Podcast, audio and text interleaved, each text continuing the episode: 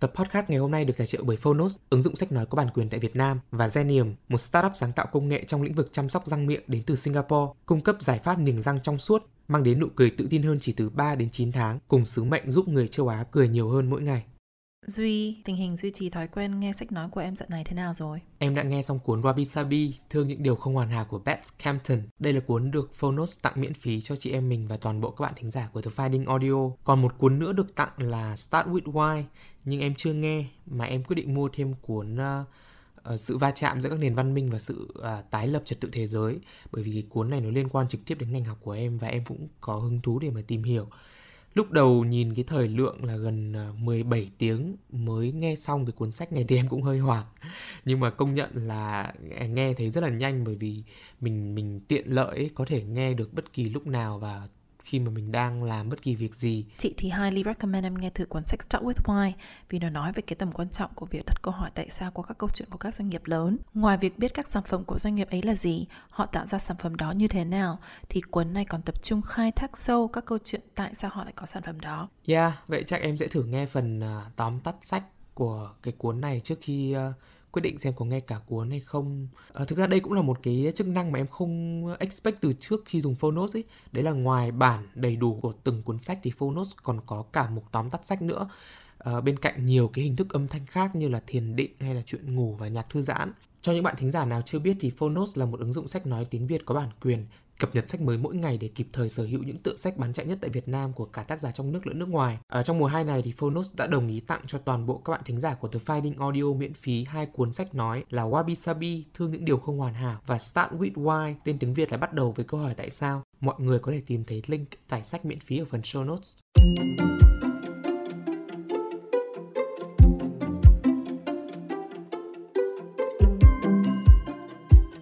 Chào các bạn, mình là Yên Ly đến từ podcast The Finding Audio. Hàng tuần, mình cùng co-host là Duy Tin sẽ bình thường hóa những thất bại hay sự dễ bị tổn thương. Điều mà chúng ta ít nói tới trong cuộc sống hàng ngày thông qua các câu chuyện từ bản thân, khách mời hoặc từ chính các bạn để chứng minh rằng việc đi tìm sức và tinh thần là một hành trình mang tính cá nhân nhưng không hề một mình. Cùng với đó là thông điệp We are always a work in progress. Trong buổi trò chuyện ngày hôm nay, mình và Duy cùng thảo luận về khái niệm motherhood, còn gọi là quá trình làm mẹ.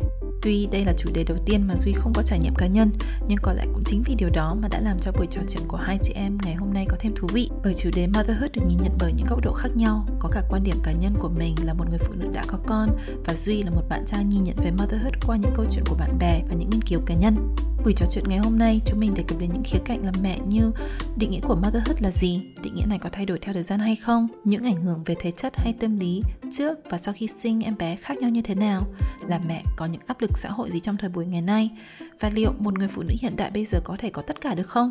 Các bạn hãy đón nghe tập podcast này của mình với Duy nhé! Chủ đề ngày hôm nay là chủ đề khá đặc biệt bởi vì đây là cái chủ đề đầu tiên mà em không có trải nghiệm cá nhân trực tiếp uh, và thực ra em sẽ không bao giờ có được cái trải nghiệm này. Đấy là mình sẽ nói về việc uh, làm mẹ cái hành trình làm mẹ ở trong cái giai đoạn từ lúc uh, có bầu cho đến khi nuôi dưỡng một đứa trẻ uh, đến cái năm khoảng 3 năm đầu tiên ấy. À, lý do mình chọn cái cột mốc này là bởi vì đây là cái trải nghiệm mà cá nhân của chị Ly mà mà chị cũng luôn muốn uh, chia sẻ đúng không? Và khách mời của mình cho tập tiếp theo thì cũng lại là một uh, một bà mẹ mà cũng có hai em bé ở trong cái giai đoạn uh, phát triển này thì thì chị có cảm nhận gì về cái topic này không? Chị thì actually cực kỳ hào hứng về cái chủ đề ngày hôm nay tại vì là qua trải nghiệm thì tất cả những cái thời gian mà mình làm về một chủ đề gì đó thì cái takeaway của chị em mình sau khi làm cái mental homework của cái buổi đấy ấy, nó luôn luôn đưa cho chị một cái self reflection mà lại có một cái clarity nhất định thì đối với chị về cái trải nghiệm làm mẹ này thực ra chị cũng chưa trong cái journey này được lâu. Thế nhưng mà chưa gì chị đã cảm thấy nó quá nhiều câu hỏi những sự hoang mang. Um, thì chị rất chỉ là mong muốn rằng là qua cái buổi ngày hôm nay là chị cũng đâu đó cũng nhìn lại được bản thân mình và cho bản thân mình một câu trả lời gì đấy mà làm cho chị cảm thấy an tâm hơn I suppose. Um, những cái điều mà chị thường hay lo lắng hay là những câu hỏi mà chị luôn luôn gặp phải khi mà bắt đầu cái cái journey làm mẹ thì chị nghĩ cũng khá nhiều người sẽ có những cái thắc mắc giống chị thôi. Um, cái đầu tiên đó là thực ra chị chưa bao giờ biết cái khái niệm về work and life balance. Ngày xưa cái work and life balance nó chỉ là một là đi chơi hai là đi làm thôi còn bây giờ chị mới truly hiểu cái định nghĩa của work and life balance. Và khi mà mà nói work and life ở đây thì obviously life là family. Thì từ ngày mà chị làm mẹ xong thì chị struggle rất chi là lớn với cái sự cân bằng của công việc và làm mẹ. Đặc biệt là khi mà chị lại có một cái business riêng, thì đối với chị đây cũng là một đứa con mà. Đâm ra là cái struggle đấy nó always been quite tough. Cái câu hỏi thứ hai mà chị cũng liên quan đến câu hỏi thứ nhất đó là trong xã hội ngày nay ấy thì mọi người luôn at least chị tự cảm nhận được thấy rằng là đâu đó có một cái khái niệm mà mọi người rất là cố gắng để để để đến được đó là một người phụ nữ mà có hết được mọi thứ. You know một super power uh, super woman tôi vừa là mẹ được tôi vừa là hot wife được tôi vừa là hot mom được.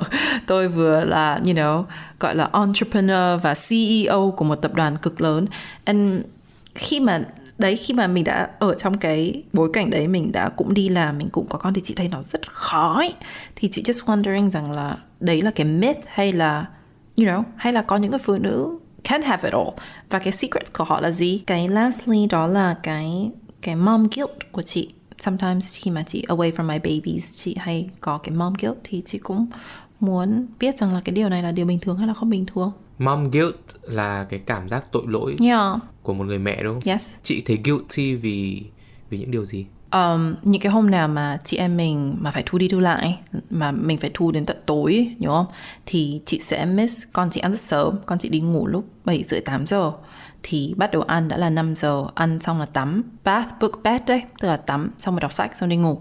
Thì những cái hôm nào mà chị về hơn 7 giờ cái là mấy chúng nó đã đi ngủ rồi. Thì chị cảm thấy rất chi là chị không ở cạnh con chị cái giai đoạn cuối của ngày của nó ấy, kiểu như là you know nếu mà chị away from the whole day that's okay. Nhưng mà cái ban đầu là mở mắt ra phải thấy mẹ và trước khi đi ngủ là phải ở cạnh mẹ là kind of cái standard mà chị set for myself. Nhưng mà đấy sometimes chị không về kịp. So yeah sẽ có mom guilt trong những cái khoảng khắc đó ừ, dù lại không có trải nghiệm cá nhân nhưng mà em thì vẫn luôn tin rằng cái việc làm mẹ thì đấy sẽ là một cái cột mốc thay đổi cuộc đời của một người phụ nữ dù ở tuổi nào 100% nó không chỉ ở cái khoảnh khắc mà uh, người phụ nữ đẻ ra đứa con mà còn là cái quá trình nuôi ừ. dạy nữa cũng cũng thay đổi uh, một người phụ nữ rất là nhiều yeah. uh, tuy nhiên em cũng tò mò về việc là cùng là việc làm mẹ, nhưng có những cái yếu tố nào khiến cái trải nghiệm của mỗi người lại khác nhau đến thế và tại sao có những người thực hiện một cách nó dường như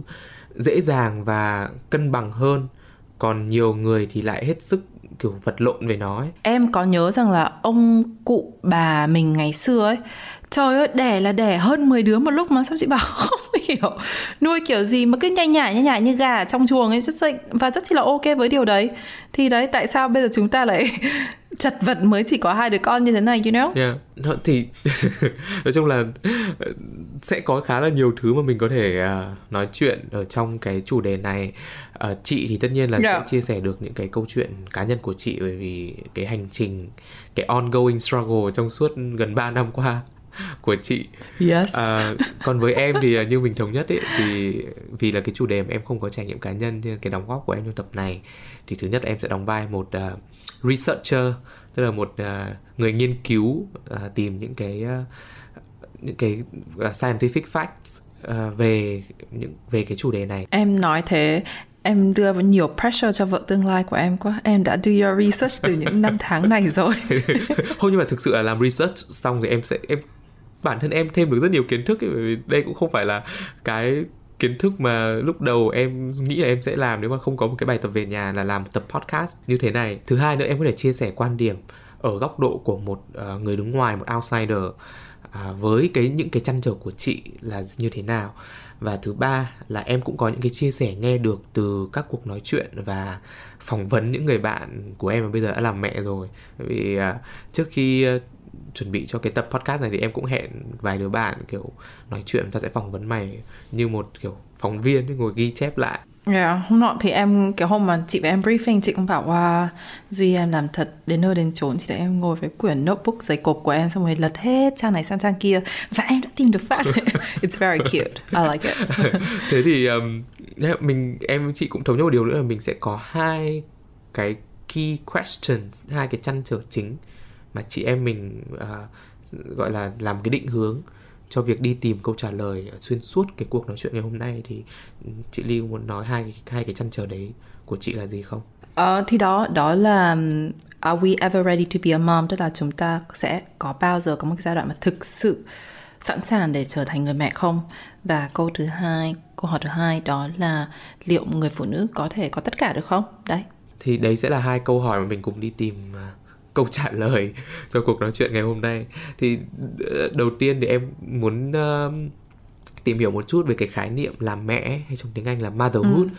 thì với chị là một người mà đã làm mẹ đã có giai đoạn chưa làm mẹ và sau đấy là làm mẹ rồi thì chị có cái định nghĩa nào uh, về motherhood trước và sau khi chị có em bé không? Chị nghĩ trước khi chị có con như rất nhiều người, lúc đó chị super uber ngây thơ. Thì chị chỉ nghĩ rằng là, you know, là mẹ tức là đẻ con. Thế nhưng mà sau khi chị có con rồi thì cái definition đây nó đã thay đổi hẳn. Chị cũng, ở đây cũng muốn nói rằng là chị chưa có một cái definition toàn cầu à tức là total và và exact definite ấy về motherhood. Toàn cầu là globally nhá. Thế còn cái kia là gì? Toàn cái diện, cái to toàn to diện. là gì? Toàn diện yes yes. Thì thế nhưng mà đấy thì hồi trước là chị nghĩ một khía cạnh đó là làm mẹ là mình chỉ sinh được con. Nhưng bây giờ thì chị nhận thức được ra rằng là nếu mà chỉ để sinh được ra một đứa trẻ thì right now right here trong thời điểm này chị sẽ không đánh giá đấy là một cái hoạt động đủ để mà define a woman as a mother um, chị nghĩ là cái quá trình là mẹ sẽ cần phải cái sự thực sự nó là hai mươi phần trăm đẻ và 80% là nuôi dạy chăm sóc con và đấy raise đứa bé đấy trở thành một người mà mà mình mong muốn thì cái quá trình đấy đối với chị là cái quá trình sẽ define được người mẹ đó là người mẹ hay không. Thế 10% còn lại ở đâu? Ờ, ban nãy chị cộng là 20 về 80 Không, là chị bảo là 100 10% và 80% còn Ờ, thế thì thế thì đổi lại. Là 10% đẻ và 90% là nuôi nuôi nấng. Thế nhưng mà cái khái niệm về người mẹ tốt hay là người mẹ như thế nào ấy thì thực ra nó cũng đã thay đổi qua thời gian bởi sự cái sự ảnh hưởng của social norms tức là gì? Tiêu chuẩn của xã hội rất chi là nhiều. Like ngày xưa cái thời ngày xưa ngày xưa ông cụ bà mình thì cái việc mà mình đẻ con là đã là ok đấy được là gọi là mẹ rồi. Xong rồi tiến triển hơn nữa thì nó sẽ có những cái requirement như là à thế đẻ con trai hay đẻ con gái? Nếu mà đẻ con trai thì ồ người mẹ đấy là một người mẹ thành công.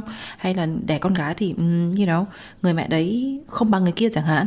Thì you know cái cái, cái khái niệm về người mẹ nó nó too complicated để mà package nó thành một cái define define, gọi là gì nhỉ? Definite. Đấy, tại vì ban nãy chị bảo rằng là à nó là dựa vào cái sự nuôi dạy của một đứa con. Thế nhưng mà cái cái quá trình nuôi dạy đấy nó cũng thay đổi theo theo thời đại.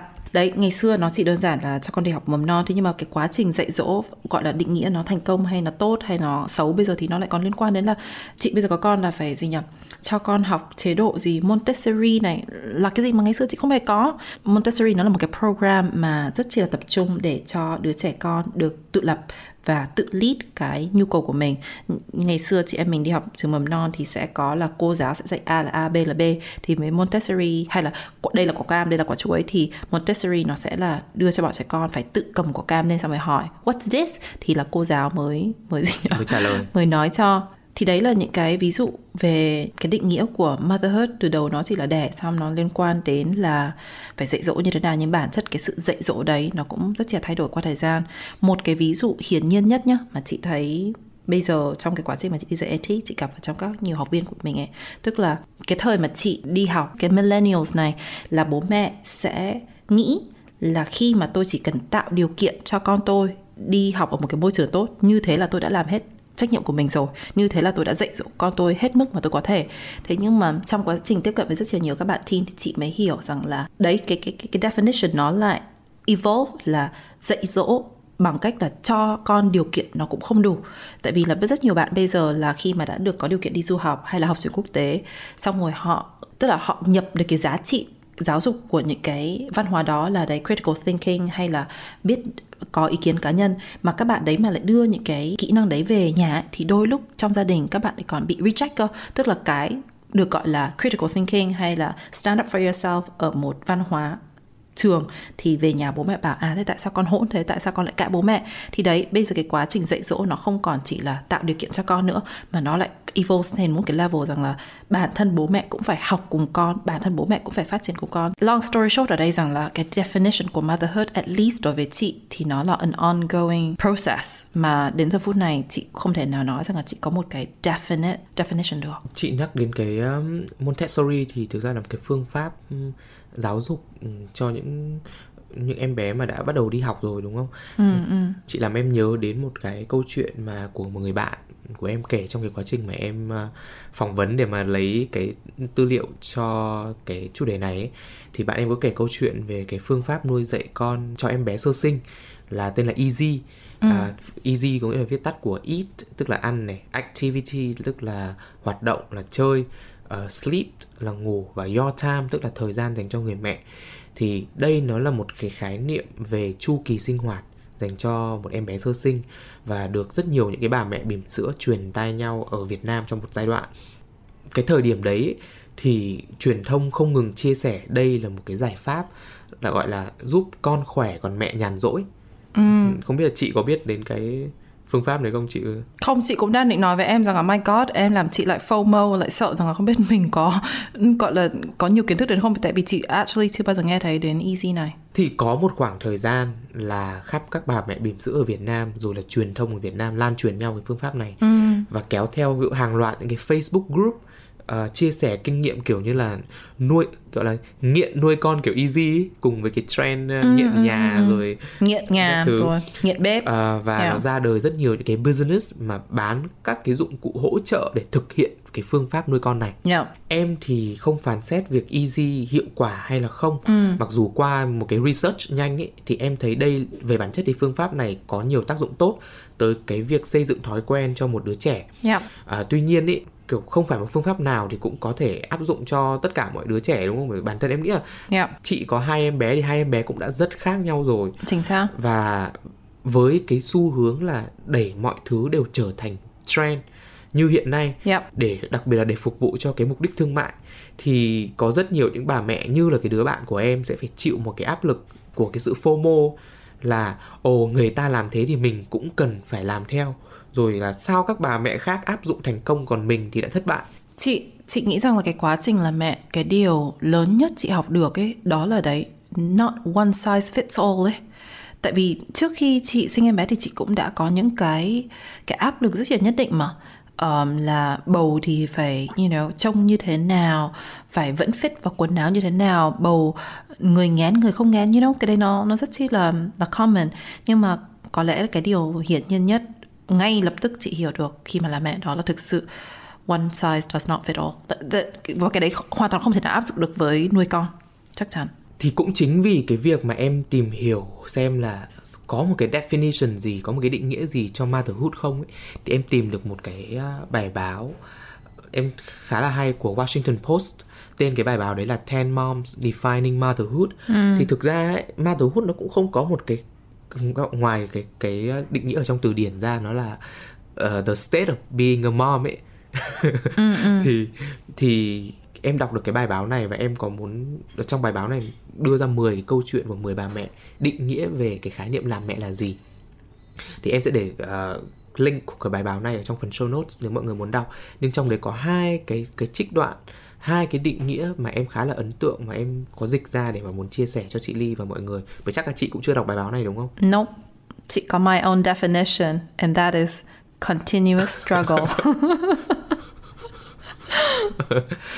thì trong đấy có một bà mẹ nói là làm mẹ đó là một hành trình mệt mỏi nhưng cũng đầy cảm hứng. Hút hết tâm can nhưng cũng cho bạn một mục đích sống. Nó khiến bạn đặt câu hỏi và nghi ngờ về mọi thứ trong khi cũng đem đến cảm giác như bạn đã biết tất cả rồi. Tâm can là gì hả Duy? hút hết tâm can trong tiếng anh cái từ này là soul sucking. Hút hồn ấy hả? hút hồn đấy em google translate nó ra hút hồn nhưng mà nghe dịch là hút hồn thì nghe nó hơi trần tục. Thế này. Phải thế nhưng mà thế nhưng mà vậy là chữ tâm can ở đây là hồn ấy hả? Là soul. Tâm can ở đây nghĩa là bao nhiêu kiểu tâm trí rồi có có bao nhiêu cái gì là bị rút sạch ấy thế thế có nói được rằng là ví dụ như là I love you with all my heart and soul thì đúng yêu, yêu bạn bằng với cả tất cả tâm tim can. và đúng yêu bằng kiểu cả tâm can của mình ấy ok chưa bao giờ nghe thấy từ này but ok thì thì cái định nghĩa này nó nó chỉ ra được là nó là những sự rất là mâu thuẫn ừ. trong cái quá trình à, làm mẹ yep. chị nghĩ em em nói spot on là cái từ mâu thuẫn chị definitely và chị nghĩ cái cái cái hot ship mà chị đang cảm nhận được cái struggle là vì nó đến từ so much mâu thuẫn đấy. Yeah, chị nghĩ là như vậy. Một cái định nghĩa thứ hai của một người mẹ khác thì có ghi là làm mẹ là một cái sự tái thiết lập mọi thứ chúng ta biết một cách mãnh liệt, bao gồm giá trị của chúng ta, kỹ năng của chúng ta, quan điểm của chúng ta, cái tôi của chúng ta, sự đồng cảm của chúng ta. Làm mẹ là một sự thất bại vô cùng trong việc làm nhiều thứ một lúc.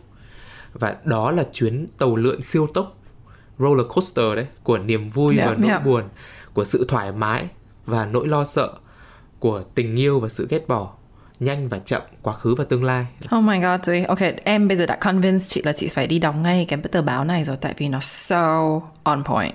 trong này thực ra có một cái định nghĩa nữa em không có dịch ở đây nhưng mà vì vừa xong chị nhắc đến cái việc là đối với chị làm định nghĩa làm mẹ nó không chỉ là việc sinh ra một đứa trẻ mà còn là nuôi dạy thực ra trong này còn có một cái câu chuyện của một bà mẹ mà à, nhận con nuôi và đưa ra cái định nghĩa về về cái việc làm mẹ với cái quá trình với một người con mà mình không không trực tiếp sinh ra thì nó có những cái khó khăn và những cái niềm hạnh phúc như thế nào thì mọi người có thể chị có thể đọc cái bài báo này Ok, chắc chắn sẽ đọc. Thank you, Duy.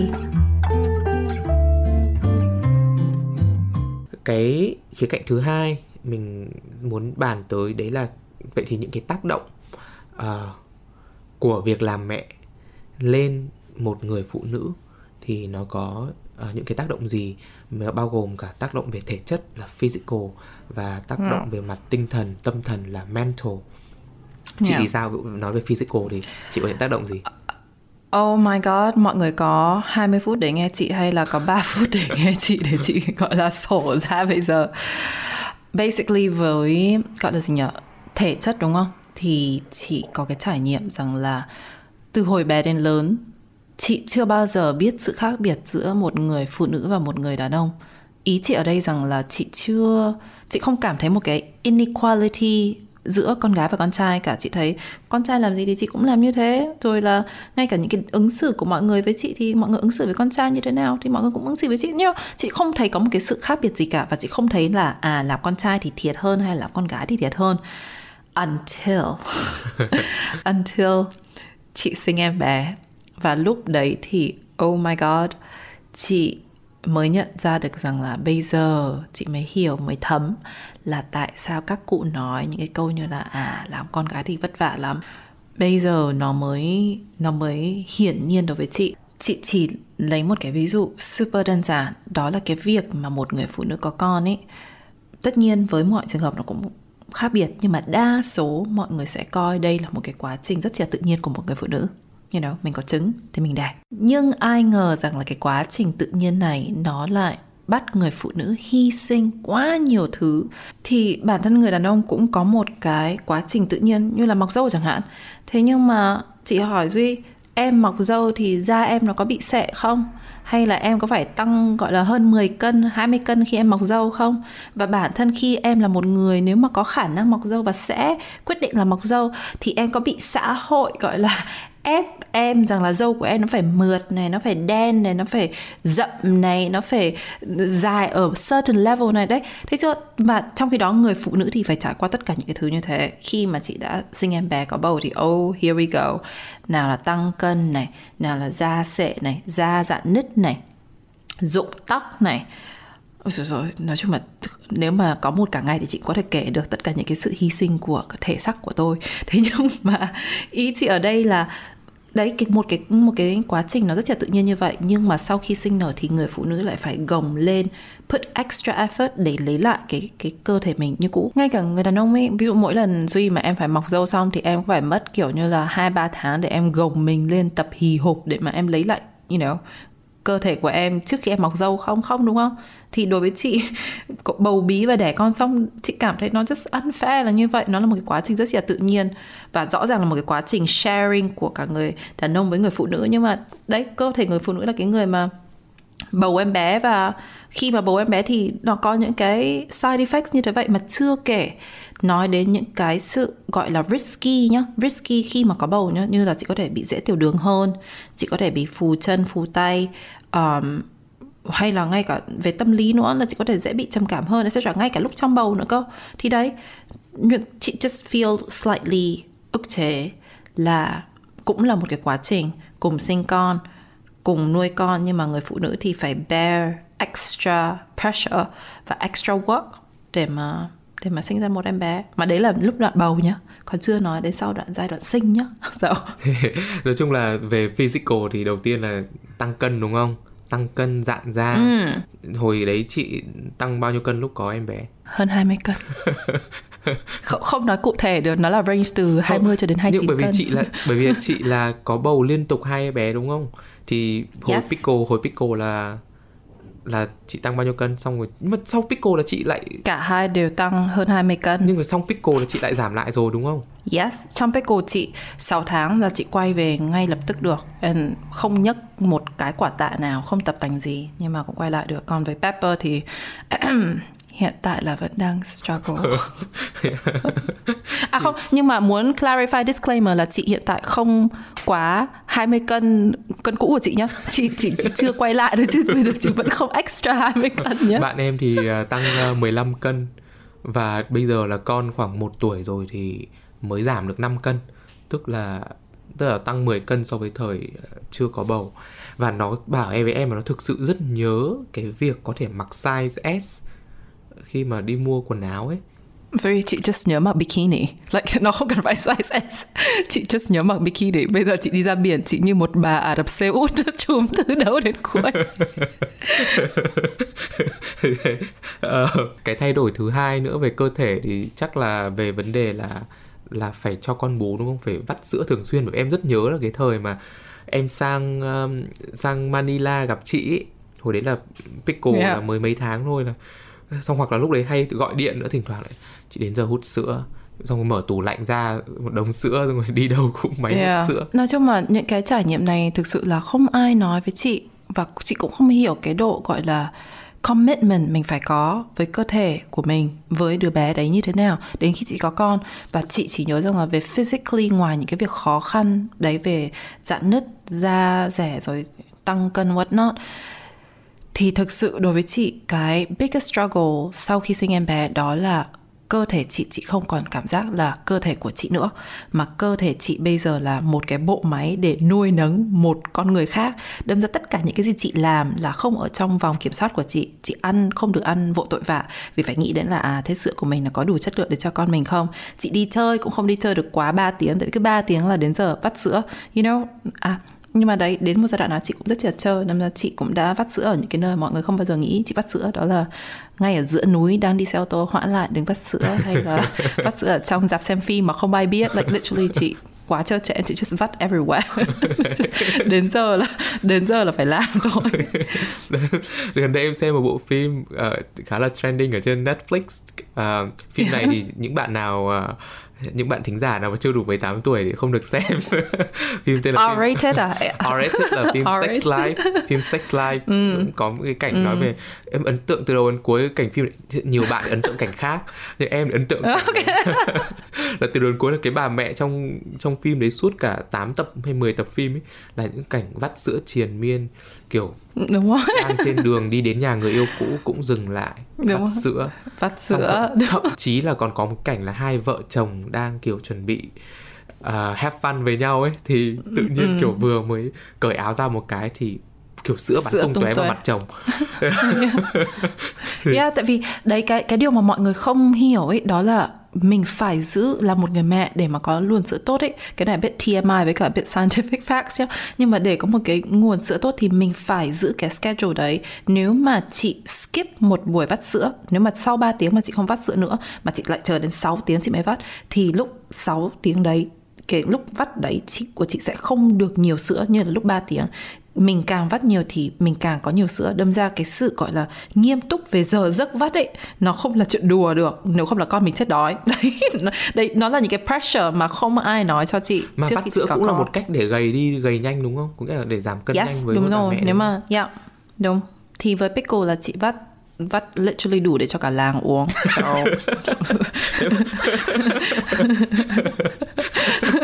so, so xuống cân rất nhanh? Nhưng hồi đấy chị rất chia nhiều sữa mà. Nói về physical uh, effect hay là physical impact nữa thì trong cái quá trình mà có em bé thì nó nó chính là cái phần quá trình đẻ. Ờ, nếu mà mình nếu mà chị chị nếu mà đẻ mổ đúng không? Chị Pepper là chị đẻ mổ đúng không? Yes Pepper. Là chị có emergency C-section. Đẻ mổ thì sẽ để lại sẹo. Và theo em nghe nói và em có làm Google nhanh ấy thì sẹo này là sẽ không hết trừ khi đi kiểu bắn laser và đi đi đi là sẹo gì đó đúng Nope. Đấy chưa? Lại chính xác lại một công sức nữa là phải đi chỉnh người mình. See, đáng lẽ nó phải tự lành đúng không? Nhưng không, đây lại phải bỏ tiền ra đi spa, lại phải qua một cái treatment nữa chỉ để come back to normal thôi. À, sẹo mổ thì không hết còn à, nếu mà là đẻ thường ấy thì có một cái số liệu khoa học em đọc được em thấy khá là khá là thú vị à, đấy là cơ thể con người ấy, thì có thể chịu đựng được tối đa là 45 đơn vị đau.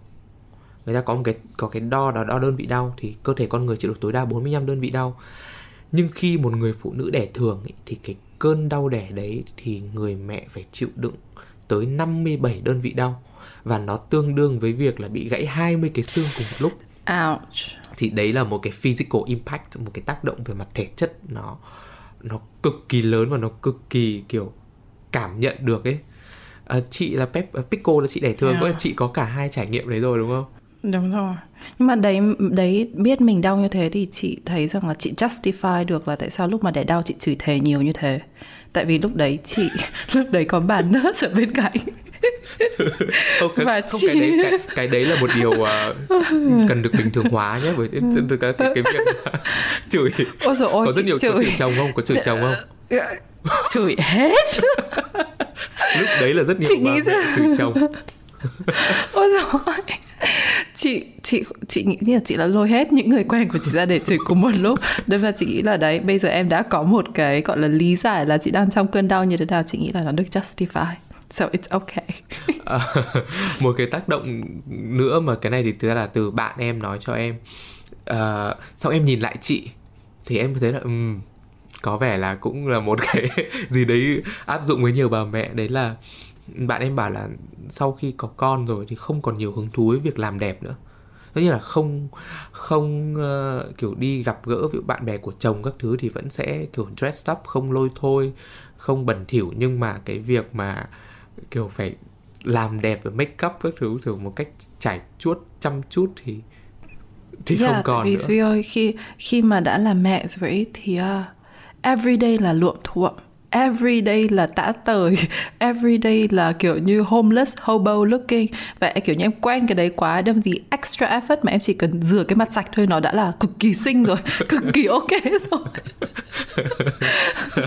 Đâm ra là chị rất hiểu bạn em. Đó, thì đấy là những cái ờ, tác động về mặt ờ, thể chất mà mình có thể ờ, kể qua. Còn một cái tác động thứ hai là về mặt mặt tinh thần, mặt tâm lý thì Yeah. thì em nghĩ đấy là một cái thứ mà nó còn nó nó nghiêm trọng hơn khá là nhiều bởi vì đấy nó nó đôi khi nó vô hình Ờ, thì chị có cái trải nghiệm nào về cái việc này không Chị có và nó quite extreme thì để mà mọi người có hiểu một cái câu chuyện nó toàn diện hơn thì chị muốn kể quickly đó là chị sinh em bé đầu tiên của chị rất chi là dễ. Um, hồi đấy chị bầu cũng tốt, chị sinh cũng dễ, chị nuôi cũng dễ, chị có nhiều sữa và thực sự chị quá lucky tức là chị cảm giác như chị đẻ nhưng mà chị cũng như là không đẻ nó nó là một cái trải nghiệm rất chi là smooth sailing. Bản thân đấy ngay cả bà nãy duy nói tức là chị sau 6 tháng là chị lấy lại cơ thể của chị và chị khỏe mạnh. Không có một cái gì cả. Nói chung là chị super lucky. Và chị lấy cái trải nghiệm đấy chị lại chủ quan nghĩ rằng là oh well. Cái bộ ảnh chị chụp về ethic là sau khi sinh Pickle Yeah. đúng không? Đó. đúng không đấy Mình mà sẽ để link lung linh mình sẽ để link của bộ ảnh này trong phần show notes Yeah, các bạn nung thấy. ninh nung ninh luôn thế nhưng mà với Pepper thì nó là 180 độ sự khác biệt um, hồi chị bầu Pepper chị cũng gặp nhiều khó khăn. Sau đó đấy chị có emergency C-section tại vì Pepper nằm lệch. Thì đấy chị cứ tưởng là chị cũng sẽ đẻ Pepper đẻ thường được thôi tại vì mình đẻ thường rồi mà mà cũng cách đấy không lâu. Thế nhưng mà ai ngờ lại phải vào C-section. Um, ngoài ra thì lúc đẻ Pepper ra có 6 tuần thì chị chạy dịch về uh, để trốn Covid. Thế sau đó là với tất cả các sự gọi là stress của Covid rồi những cái trải nghiệm khó khăn đấy thì nó dẫn đến cái hậu quả rằng là đối với Pepper chị rất chỉ là ít sữa, rất ít sữa so với Pickle like một phần 10. Thì cái sốc của cái sự khác biệt giữa hai đứa trải nghiệm của hai đứa con như thế chị nghĩ là đã đã đưa chị đến cái giai đoạn là bị trầm cảm. Mà hồi đấy hồi đấy là duy cũng gặp chị đúng không? Ừ, cái đợt mà chị bị trầm cảm sau sinh nhưng mà cái sợ nhất của cái giai đoạn đó đó là chị bị trầm cảm mà chị còn không biết. Bị, tức là đấy bây giờ nó nó chị nhìn lại thì mới nhận được ra là ôi hồi đấy mình bị trầm cảm nặng như thế nào. Vì có một đợt chị đi bác sĩ nhưng mà chị đi bác sĩ vì là chị bắt đầu hết sữa và chị bắt đầu lo lắng. Thì lúc mà chị gặp bác sĩ thì bác sĩ bảo rằng là ừ nghe mày kể chuyện như thế này tao đoán là mày đang có quá nhiều suy nghĩ tiêu cực và mày đang stress. Đâm ra là um, gì nhỉ mày ít sữa là vì vậy đâm ra hãy cố gắng cố cái này cố cái kia thôi. Chứ cái tập trung lúc đó đi bác sĩ không hề gọi là à vì tâm lý của tôi cảm thấy không ổn sau cái trải nghiệm đấy xong thì chị mới nhìn lại thì mới nhận được ra rằng là wow mình đã bị trầm cảm nặng như thế nào. Thì um, yeah nói tóm tắt rằng là về mental thì với em bé đầu tiên chị was like you know happy go lucky no problem. Thế nhưng mà với Pepper thì thực sự nó là một cái trải nghiệm cực kỳ dark cực kỳ khó khăn và và cái thời gian đấy bản thân chị actually cũng không có khái niệm không hề biết vì vì quá tự tin quá tự tin rằng là đấy với đứa đầu tiên mình cảm thấy như vậy thì chắc lúc này là mình đang mệt thôi chứ không không nhận thức được rằng mình nhưng mà hồi đấy là không chị không có psychiatrist hay là therapist để mà No. gọi là chẩn đoán No. là chị thực sự bị trầm cảm đúng không? Em Yeah. thấy là cái khái niệm trầm cảm sau sinh những năm gần đây thì thì được mọi người biết đến và và nói về nó nhiều hơn ấy. Nhưng mà Ừ. Có thể là bởi vì em không ở trong cái ờ, cái network của việc là có cái trải nghiệm này thì em không biết được là thực sự thì mọi người chỉ biết đến cái term. Bởi vì như em ấy cái cảm nhận của em là rất những người xung quanh của em thì bây giờ ai cũng biết đến một cái term là một cái thuật ngữ là trầm cảm sau sinh nhưng mọi người cũng không thực sự phân biệt được và không không hiểu rõ được là là là nó như thế nào ấy. Thì khi mà làm cái research cho cái phần mà những cái tác động về mặt tâm thần của việc à, có một người con có một em bé lên một người mẹ thì em mới em mới phát hiện ra được là thực ra nhóm các cái rối loạn tâm thần xảy ra vào thời kỳ sinh đẻ thì nó còn bao nó bao gồm ba trạng thái cơ. À, thứ nhất là baby blue à, tức là trạng thái buồn chán sau sinh. Cái tỷ lệ mà một à, bà mẹ mà mới sinh em bé có baby blues ý, nó lên tới 80% Ờ, cái giai đoạn thứ hai được gọi là trầm cảm sau sinh, tiếng Anh là postpartum depression. Thì cái tỷ lệ này là khoảng 15% số bà mẹ à, sẽ mắc phải trầm cảm sau sinh. Và còn một cái giai đoạn thứ ba nữa chắc là baby baby blues thì chị nghe rồi này, postpartum depression thì nghe rồi nhưng có một cái cái loại thứ ba nữa của cái disorder này đấy là postpartum psychosis tiếng Việt là loạn thần sau sinh. Tỷ lệ nó khoảng 0,2% thì thì chắc là em sẽ brief qua một chút những cái mà em tìm hiểu được cho mọi người để để ví dụ để chị nhận biết xem là thế thì à, sau khi nghe em chia sẻ thì chị thấy hồi đấy chị là baby blues hay chị là trầm cảm sau sinh hay chị là loạn thần nhé thì baby blues ấy phần lớn phụ nữ sau sinh thì đều trải qua một vài triệu chứng của cái hội chứng này. À, đây là một cái dạng nhẹ của trầm cảm sau sinh.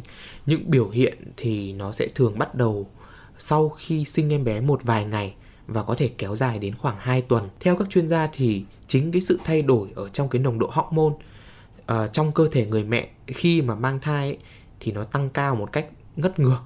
Trong khi mà sinh em bé ra rồi thì nó sẽ hạ đột ngột là nguyên nhân của baby blues. Cho nên đây là một cái ờ, triệu chứng hoàn toàn bình thường. Ờ, Ngoài hormone ra thì có thể là do cái nhu cầu chăm sóc một em bé mới ra đời cộng với Yeah. cả những cái sự thăm hỏi của gia đình rồi của người thân ấy thì sẽ làm cho một người mẹ thêm căng thẳng em nhớ là Yeah. ngày xưa không biết bây giờ nhau nhưng ngày xưa nhá là ví dụ nhà em là kiểu em bé mới sinh ra ấy, trong khoảng một tháng đầu hay hai tháng đầu ấy là cực kỳ hạn chế mọi người đến thăm và bản thân Ừm. mọi người gia đình người thân trừ kiểu như là cực kỳ thân à, như kiểu ông bà nội ông bà ngoại cũng như là bố Ừm. mẹ à, của hai vợ chồng ấy thì đến thăm thôi. Còn lại những người khác thì luôn là khoảng đợi khoảng sau khoảng một tháng đầu hay hai tháng đầu thì mới đến thăm em bé. À, các triệu chứng của baby blues thì bao gồm là khó ngủ này tâm trạng thay đổi thất thường này dễ khóc mà không có lý do cụ thể nào cả. À, lo lắng buồn bã mất hy vọng kém tập trung rồi cáu gắt.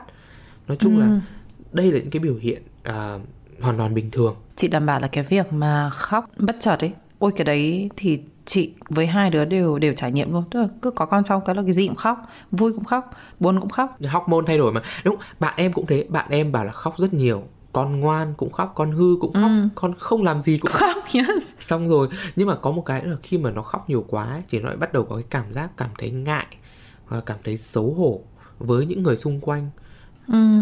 ví dụ như là chồng thì rất là quan tâm à, Ừ. nhưng mà vì cảm giác là chồng không hiểu được là mình đang trải qua cái gì và sợ Ừ, là chồng nghĩ mình bị điên nên là chồng sẽ chán mình ấy cho nên là dụ khóc được khoảng một hai ngày thì chồng vẫn ừ thôi không sao nó sẽ qua thôi nhưng Đúng khóc đến độ mà. ngày thứ 10 ấy, và vẫn cứ kiểu như vậy thì Đúng rồi, nói chung là cái lúc đấy là một là hormone của mình nó imbalance nhưng mà mình chỉ cảm giác như mình rất sensitive với mọi thứ ấy. Đâm ra nói thật là có những lúc cái giai đoạn đấy có thể bạn em là bình thường mà khóc nhiều như thế chắc chả sao. Thế nhưng mà cái cái nỗi sợ là ui chồng mình sẽ nhìn nhận mình như thế nào ấy, nó cũng có thể xuất phát từ thêm việc một cái là áp lực nữa Yeah, tức là bạn ấy nhưng mà bạn bị thêm cái áp lực đấy có thể là bạn vì cũng extra sensitive ở cái giai đoạn đấy thì Yeah. sau sinh con là rất chỉ là sensitive mà. Ờ, nhưng mà ở một số những người mẹ sau khi sinh trong 3 tháng đầu ấy thì baby blues nó có thể trở nên nghiêm trọng hơn và chuyển biến thành trầm cảm sau sinh.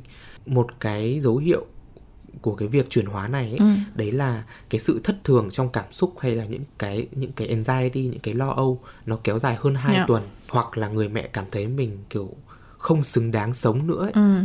Thì đó là dấu hiệu mà nó chuyển biến từ baby blues sang trầm cảm sau sinh. Bởi vì baby blues thì là một chuyện hoàn toàn bình thường đến 80 85% bà mẹ sẽ có những cái dấu hiệu này Yeah. và nó sẽ thường tan biến trong khoảng 2 tuần đầu tiên sau khi sinh. À, nhưng mà nếu mà nó kéo dài hơn 2 tuần hoặc bắt đầu có những cái cảm giác là mình không xứng đáng để sống nữa thì đấy là cái dấu hiệu của việc là nó chuyển hóa thành cái cơn trầm cảm sau sinh. Yeah. Trầm cảm sau sinh ý, nó là một loại rối loạn tâm trạng liên quan đến sinh nở. Nó là một dạng của bệnh trầm cảm. Trước đây mình cũng đã từng discuss về cái cái cái topic này rồi. Ờ, nhưng mà chị có biết một điều là trầm cảm sau sinh ý, thì nó nó ảnh hưởng chủ yếu đến phụ nữ nhưng một số ít nam giới cũng bị à, ảnh hưởng của cái trầm cảm sau sinh này nữa khi mà đón nhận một đứa trẻ mới ra đời trong gia đình mình, thì bản thân nam giới cũng có thể mắc phải trầm cảm sau sinh. Từ nãy giờ Duy nói thì chị đoán rằng là chị chắc chắn là bị trầm cảm sau sinh, Tại vì nếu mà mọi người nghe lại cái episode nào Duy nhỏ, gần cuối của season 1 ấy, Khi mà chị em mình nói về mental health mà chị em mình kể về cái giai đoạn em nghe nhạc Còn chị thì ăn bát mì ramen ấy, Nó trigger một cái sự uất ức và những cái cảm xúc không bình thường khi mà mình đang ăn một cái bát mì ramen thì đấy là những cái triệu chứng hồi đấy chị có tức là mà chị kéo dài hơn và 2 chị- tuần sau khi sinh đúng không? Yeah, và khi mà em nói rằng là đàn ông cũng bị trầm cảm thì chị totally understand. Chị muốn disclaim với mọi người ở đây rằng là chị rất chi là lucky. Chị truly truly lucky là khi mà chị sinh cả hai em bé xong thì chị đã có người ở bên cạnh hỗ trợ, giúp đỡ, như know, chị có người giúp việc. However, chị hoàn toàn hiểu được là một người đàn ông hay một người phụ nữ có thể có baby blues và turn into trầm cảm. Tại vì cái cái cái routine của chăm sóc đứa trẻ ấy, em nó trở nên overwhelming nó trở nên quá tải. Mình mình chưa bao giờ mình phải chăm lo đến một cái gì mình yêu mến đến mức độ mà theo từng giờ từng giây ấy, em đấy. Giờ ăn thì cứ 3 tiếng một lần đêm thì có lúc nó ngủ đêm có không ngủ. Tức là nó nó thực sự nó đảo lộn tất tật tật cái cái hoạt động cái sinh hoạt của một một một couple. Và nếu mà những bạn nào mà không có cái sự hỗ trợ ấy thì nó là một cái sự thay đổi cực kỳ đột ngột và cực kỳ nhanh. Đâm yeah. ra chị, chị rất chi là hiểu rằng là có những người ngay cả đàn ông đấy ngày xưa tôi đi làm chỉ cứ 9 giờ đến 5 giờ về thì có cơm ở trên bàn. Bây giờ về cái có một đứa con khóc rồi lát sau phải đi thay bỉm cho nó xong rồi 3 tiếng nữa phải chờ nó ăn. You know it's it's hard. Dấu hiệu của một uh, người mẹ nhá. Ừ. à, một người phụ nữ mà bị trầm cảm sau sinh thì có thể là luôn cảm thấy tuyệt vọng buồn bã ừ. vô giá trị hoặc cô đơn và thường xuyên khóc thứ hai nữa là có những cái cảm giác như là mình đang không làm tốt công việc của một người mẹ chính xác chính xác ở một cái nữa đấy là đôi khi là một người mẹ cảm thấy không có sự kết nối hay là gắn bó với cả đứa con của mình yeah. Dạ. và lại còn cảm thấy kiểu shameful vì điều đó bản thân bạn của em hôm trước em đọc xem cái vlog của yeah. Dạ. của Giang ơi cũng nói về việc là trong cái thời kỳ thai nghén đầu ấy không cảm thấy được cái sự kết nối với cả con của mình. Và và rất nhiều bà mẹ cảm thấy ngại ngùng xấu hổ hoặc cảm thấy đấy shameful vì điều đó. Bởi vì vì những cái uh, quan điểm là người mẹ có con thì hai mẹ con phải thực sự là kết nối với nhau nó là rất ruột mình đẻ ra đúng không? Thì um, và nó làm thay đổi cái nếp sinh hoạt của người mẹ như là không ăn được hay là không ngủ được hay là có những cái những cái cơn uh, anxiety attack hay là panic attack? Em nói thế làm chị nhớ có một đợt chị sang New York thăm một người bạn vừa mới sinh em bé xong. Mà hôm đấy chị nhớ chị đến nhà nó mà chị quá ngạc nhiên là nó chỉ chờ chị đến để làm cho nó một cái bánh mì sandwich để nó ăn tại vì lúc đấy nó đang bế con. Và nó biết tính con nó là rất là khó để mà đặt xuống đặt xuống cái là lại kiểu như nó dậy và nó lại, nó lại kiểu như thay đổi cái sinh hoạt của đứa bé đấy. Thế là cả ngày nó cứ thế nó ngồi nó ôm em bé và còn không đi được toilet chị vào cái before kiểu như hey how are you? như thế nào nó bảo mày tao đói quá cảm ơn mày đã đến đây mày có thể làm cho tao một cái sandwich được không? Không may làm mà nếu mà tao cọ kẹ làm cái sandwich thì con tao dậy mất. Tức là những cái thứ nó rất chi là bình thường mình nghĩ rằng là một người lớn với một đứa trẻ hoàn toàn có thể handle được thôi đấy. Nhưng mà nó đảo lộn đến mức độ mà những cái thứ đơn giản nhất như là tự mình ăn một bữa trưa chẳng hạn nó cũng trở nên khó khăn chỉ vì một đứa trẻ. Thì những cái này là thực sự chị nghĩ rằng là mọi người sẽ không hiểu unless mọi người có baby. Thì, uh, thì thì cái chứng trầm cảm sau sinh này dường như thì nó cũng là do cái sự thay đổi nồng độ hormone xảy ra sau khi mang thai. Ừ. uh, bất kỳ phụ nữ nào thì cũng có thể bị trầm cảm sau sinh trong những tháng sau sinh con. Nhưng đồng thời ấy, là kể cả là cái có cái trải nghiệm ví dụ trải nghiệm sảy thai hoặc là trải ừ. nghiệm con bị uh, thai bị chết lưu ở trong bụng ấy thì cũng có thể khiến cho một người phụ nữ trầm cảm uh, sau sinh. Và nó không là postpartum tiếng Việt thì gọi là sau sinh. Một người thì có thể có nhiều khả năng bị trầm cảm sau sinh hơn nếu như là đã từng bị trầm cảm trước đó hoặc là đã từng bị trầm cảm sau sinh trước đó. Ví dụ như là đẻ đứa thứ hai thứ ba thì cũng ừ. sẽ dễ khả năng cao hơn bị trầm cảm sau sinh nếu mà đứa thứ nhất đã từng đã bị. bị trầm cảm sau sinh yeah. thứ hai nữa là uh, khả năng cao hơn khi mà nhận được cái sự hỗ trợ uh, không tốt từ từ chồng hay từ bạn bè từ gia đình của mình hoặc là hoặc là sinh con ra và có một em bé không được khỏe yeah. hay là có những cái căng thẳng khác trong cuộc sống nữa trong cái giai đoạn mà mình phải sinh con thì đấy là về trầm cảm sau sinh nhưng ừ. mà có một cái khái niệm một cái loại rối loạn tâm thần thứ ba trong cái giai đoạn sinh nở này ấy, gọi là loạn thần sau sinh. Thì thực ra chị có biết về khái niệm này không? Chị không nhưng postpartum psycho psychosis. Chị không biết nhưng mà chị đã từng nghe em đã bao giờ nghe những cái bài báo mà những người mẹ bị trầm cảm đến giai đoạn mà cầm con nhảy tự tử sau khi sinh đó thì em đang định bảo với chị đấy là lúc thì thường là mọi người sẽ nghĩ đấy là đấy là kiểu cấp độ nặng của trầm cảm sau sinh ấy đúng nhưng đúng mà đúng thực ra nó có một cái một cái thuật ngữ riêng cho cái cấp độ của rối loạn này của cái loại bệnh này đấy là loạn thần sau sinh ừ. thì loạn thần sau sinh nó là một hiện tượng về mặt uh, rối loạn về mặt tâm thần cấp tính và mang tính hung bạo với ừ. những cái hành vi nguy hiểm thường xuất hiện ở giai đoạn sau sinh Ừ. Theo thống kê trên thế giới thì tỷ lệ mắc loạn thần sau sinh là 1 đến 2 bà mẹ trên 1.000 người, tức ừ. là khoảng 0.2%.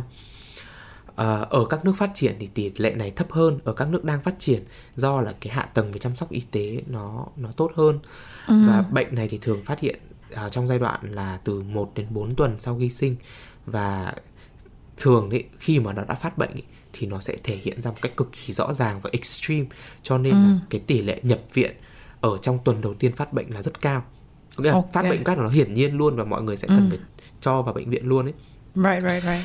thì loạn thần sau sinh nó có những cái biểu hiện giống với trầm cảm sau sinh nhưng nó nghiêm trọng hơn ở việc là có dấu hiệu của cái sự hoang tưởng của Yeah. sự ảo tưởng về nhiều vấn đề ví dụ như giới tính của con này luôn nói rằng con mình bị bệnh nặng này hoặc sợ con bị bắt cóc Yeah, oh my god, bây giờ em nói yes, okay, now I get it. Yes, chị đọc rất nhiều được những bài báo mà đấy có những cái người mẹ mà kiểu như cứ bị hoang tưởng là con mình bẩn ấy thì cứ lôi nó ra là tắm tắm tắm tắm ấy và và like crazy. Đúng hoặc sợ là con có luôn có cảm giác rình rập là con mình sẽ bị bắt cóc. Yeah đúng rồi đúng rồi đúng đúng rồi. Yes yes yes yes okay thì người bệnh có thể nghe thấy những cái tiếng ảo thanh có nghĩa âm thanh ảo giác với những cái nội dung xúc phạm hoặc đe dọa à, những cái hoang tưởng là xâm hoang tưởng của việc là xâm nhập hoặc là ghen tuông cũng có thể Yeah. thường thấy có thể người mẹ sẽ biểu hiện ra việc là quan tâm lo lắng quá mức đến con ví dụ như đấy liên tục tắm cho con như chị nói vì sợ con Yeah. đang bẩn hay là không cho ai đến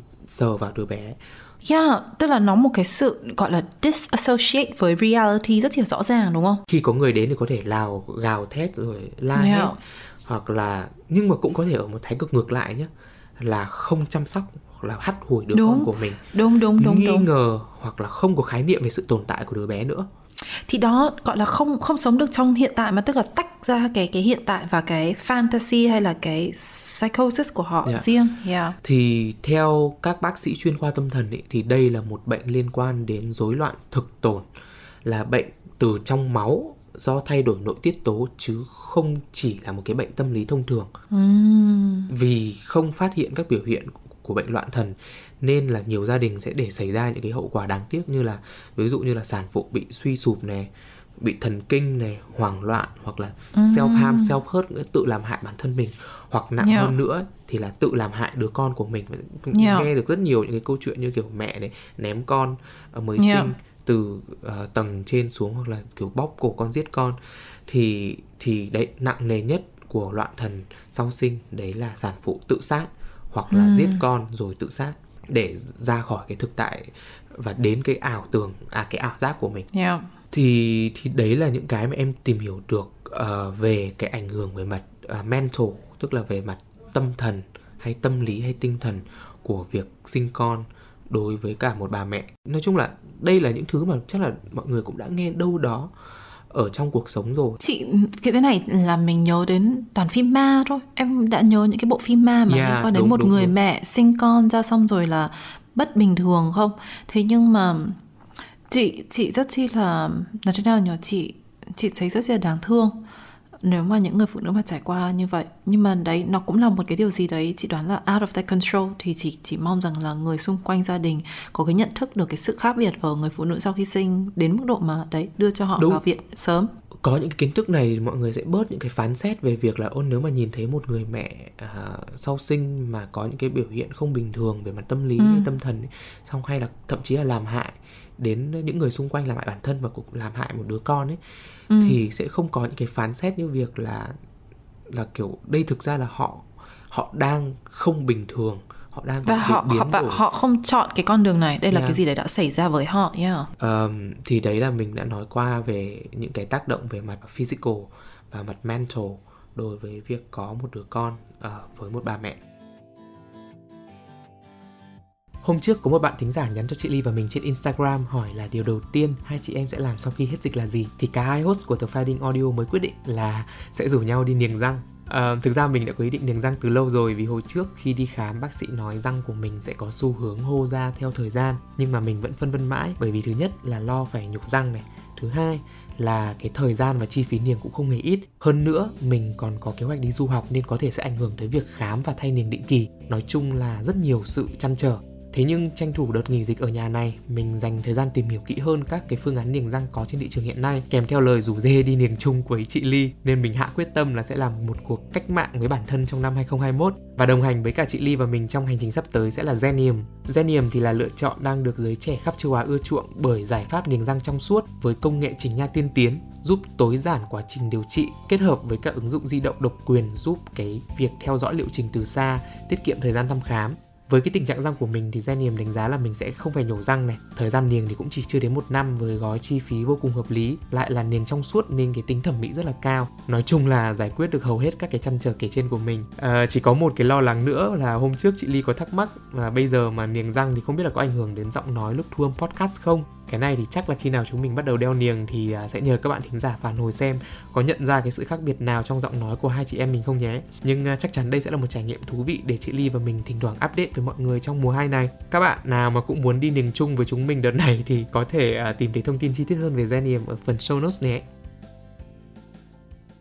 Phần tiếp theo của cuộc nói chuyện này thì em muốn cùng với chị tìm hiểu xem một số những cái, gọi là gì, những cái kỳ vọng của xã hội lên một bà mẹ hoặc là ví dụ như chị chẳng hạn lên chị.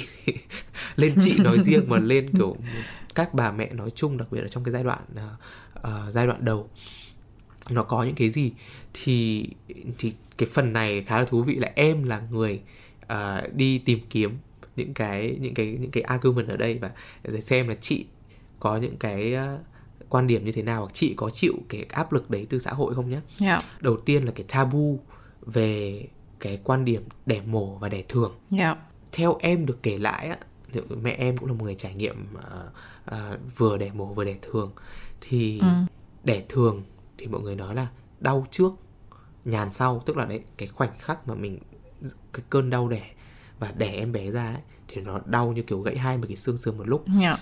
nhưng mà sau đấy thì sẽ lại hồi phục rất là nhanh ừ. là kiểu để thường mọi người bảo là một hai ngày sau cứ thấy đi bộ về nhà rồi là yeah. còn nếu mà đẻ mổ ấy thì thì sẽ là cái thời điểm đẻ thì không đau bởi vì có tiếp thuốc tê nhưng mà sau khi hết thuốc tê rồi thì nó đúng như kiểu đứt đứt đôi người ra người ta rạch người mình ra vì nó là một cái cái buổi phẫu thuật thật mà chứ nó đâu có phải là chỉ đẻ thôi nó là mở mở bụng mình ra lấy một cái gì đó ra thì nó như là một cái buổi phẫu thuật bình thường thôi. Yes thì of course nó sẽ đau. Nhưng mà chị có bị hay là chị có biết đến cái tabu ở Việt Nam về việc là suy nghĩ rằng đẻ mổ là một cái điều gì nó không tự nhiên không bình thường? Yes có. Và bản thân chị cũng bị cái pressure đấy nhưng mà chị có một cái bị cái pressure nặng hơn nữa đó là phải đẻ thường mà không có thuốc tê ôi trời ơi lúc mà thật luôn? Thật? À, đấy là đấy là a real thing. Và cũng chính vì thế hồi đấy chị ở nước ngoài thì chị mới còn phải desperate tìm đến một bà gọi là bà doula mọi người có thể tra từ này trên google là D O U L A là một người mà sẽ hỗ trợ mình đẻ qua tất cả các technique mà nó zen hay nó tự nhiên nhất. Tức là bà ấy sẽ ngồi bà ấy thiền qua cơn đau cùng mình bà ấy sẽ uh, nói những cái lời dịu dàng cho mình nghe. Có hát không? Bài có hát không? Có bài có thể hát cùng mình nhưng mà bài sẽ hum hát là không phải là la la mà là um, đấy như thế. Anyway I can tell you this much đối với chị it was total BS nha. Chị là người không chịu đau được đâm ra đã cố đến mức độ là thuê cả doula để đi đẻ cùng mình nhưng mà cuối cùng không. Đến giờ đau là chị bắt đầu chửi chửi để mà có người tiêm thuốc tê, chửi để mà đi man thuốc tê. Đâm ra là lúc đấy là chị đẻ thường nhưng mà có thuốc. Còn về cái khái niệm là đẻ thường, đẻ đẻ mổ thì yes chị cũng có nghe đến cái áp lực đó. Đối với chị thì nó là cái choice của mỗi người mẹ thôi, cái gì mà tốt cho bản thân họ họ nghĩ đấy là điều họ muốn thì chị ok chị không có phán xét gì cả. Thế nhưng mà cái việc mà đẻ mổ đẻ thường thì đấy đúng như là duy nói mọi người sẽ luôn luôn nói về cái cái khái niệm cái gì tự nhiên thì nó tốt nhất etc bản thân em ý, thì là một người không có cái định kiến gì về việc đẻ thường hay đẻ mổ. Nhưng bởi vì là được nuôi dạy ở trong cái môi trường và trong cái xã hội mà mọi người khiến cho sâu thẳm ở đâu đấy trong tâm trí mình vẫn thấy có một cái sự không bình thường của việc là đẻ mổ ấy. Cho nên chẳng hạn như khi em nói chuyện với một người bạn chẳng hạn là đẻ thường hay đẻ mổ và khi bạn ấy trả lời là đẻ mổ thì em không phán xét cái quyết định đấy của người mẹ nhưng em lại có một có một cái thắc mắc trong đầu là ô thế tại sao lại phải đẻ mổ ý là nó phải có một yeah. cái ví dụ như con có như chị ờ, Pepper là có kiểu cấp cứu hay như thế nào nằm lệch phải đẻ mổ hay nằm lệch hay là vợ ối như nào mà phải phải đẻ mổ correction vợ ối vợ ối là natural process vợ ối xong sẽ sẽ đẻ đâm ra là vợ ối xong thì vẫn có thể mổ hoặc là đẻ thường không nhưng mà chị rất là hiểu ý em chị rất là hiểu ý em đó là em đã suy nghĩ rằng là không ai sẽ tự chọn đẻ mổ đúng không? Mà Yeah. phải có một cái điều gì đấy xảy ra thì họ mới phải đẻ mổ. trong khi nó nên là một sự lựa chọn kiểu consciously Yeah, bây giờ nó là một sự lựa chọn mà. Um, Kitty nhà chị sinh ra khi mẹ chị 42 tuổi. Thế là mẹ chị cứ đặt giờ thôi, cái giờ nào giờ hot đẻ, thế là đi chợ xong tự lên xe taxi em vào bệnh viện hàng xóm và nhà em đến giờ là bắt taxi đi đẻ đấy, đấy, đấy, đấy, chính xác. nhưng mà nó vẫn là một cái tabu với khá là nhiều người Yes. Và chị nghĩ rằng là là một người mà cả sinh đẻ lẫn cả cả sinh mổ rồi thì chị nếu mà bạn nào mà đang bầu bí mà nghe cái này thì chị muốn nói rằng là đừng đừng lo. Đấy là cái quyết định của mình. And, nhưng mà hãy do research hãy tham khảo và tự đưa ra quyết định. Dựa vào thôi chứ ví dụ có đúng và ví dụ sai. như là nếu mà mọi người nói là nếu mà đã đẻ mổ ờ, đứa trước rồi ấy, thì đứa sau là phải đẻ mổ tiếp. Bởi vì Đúng, rất dễ đúng, cái đúng. quá trình đẻ thường sau đó nó rất dễ bị bục cái cái vết mổ thì đấy là những Yeah. thứ mà mọi người nên nên tìm hiểu À, một cái một cái expectation thứ hai từ xã hội lên một người mẹ đấy là việc phải cho con bú yes thì chị là cái chị là có trải nghiệm là uh, Pickle là em bé đầu tiên thì sữa cho cả làng còn đúng rồi Pepper thì không có sữa đúng không? yeah. Thì ví dụ như với với Pepper thì chị cái áp lực này của chị như nào? um, khá là nặng nhưng mà nhưng mà rất biết là vì đã có trải nghiệm với pickle đâm ra. Đâu đó chị cũng phải tự phải an ủi bản thân mình. Chứ đối với pickle và literally just con thôi là obviously at least chị là là luôn luôn muốn qua những cái sự tham khảo của chị thì chị luôn luôn muốn là sẽ cho con bú. Well sorry nhưng mà economically nhá nó cũng rẻ hơn rất là nhiều. Tự mình cho con, con bú nuôi nó được 6 tháng thì đỡ được tiền tiền sữa rất là nhiều. Thế nhưng mà ngoài ra thì đấy nói chung là ừ, cũng có rất là nhiều cái science proven rằng là sữa mẹ là tốt hơn.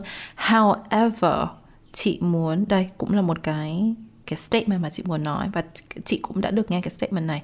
Đó là không sữa nào là quan trọng cả, mà cái quan trọng là con mình không đói.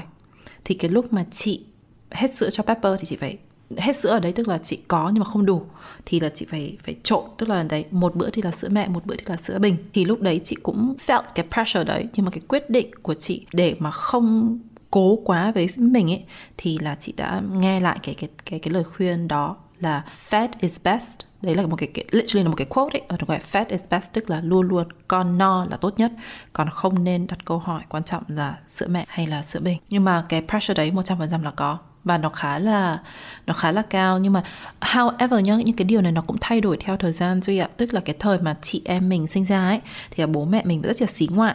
Đâm ra cái hồi đấy, mọi người sẽ bảo ô sữa sữa bình sữa bình là, you know, còn bỏ quên cả sữa mẹ các thứ là mọi thứ nó đã được sắp xếp là bác sĩ sẽ đưa cho cái gì nhỉ, prescription là nên mua sữa gì cho con bú, rồi là tất cả bố mẹ đều đi mua sữa ngoài.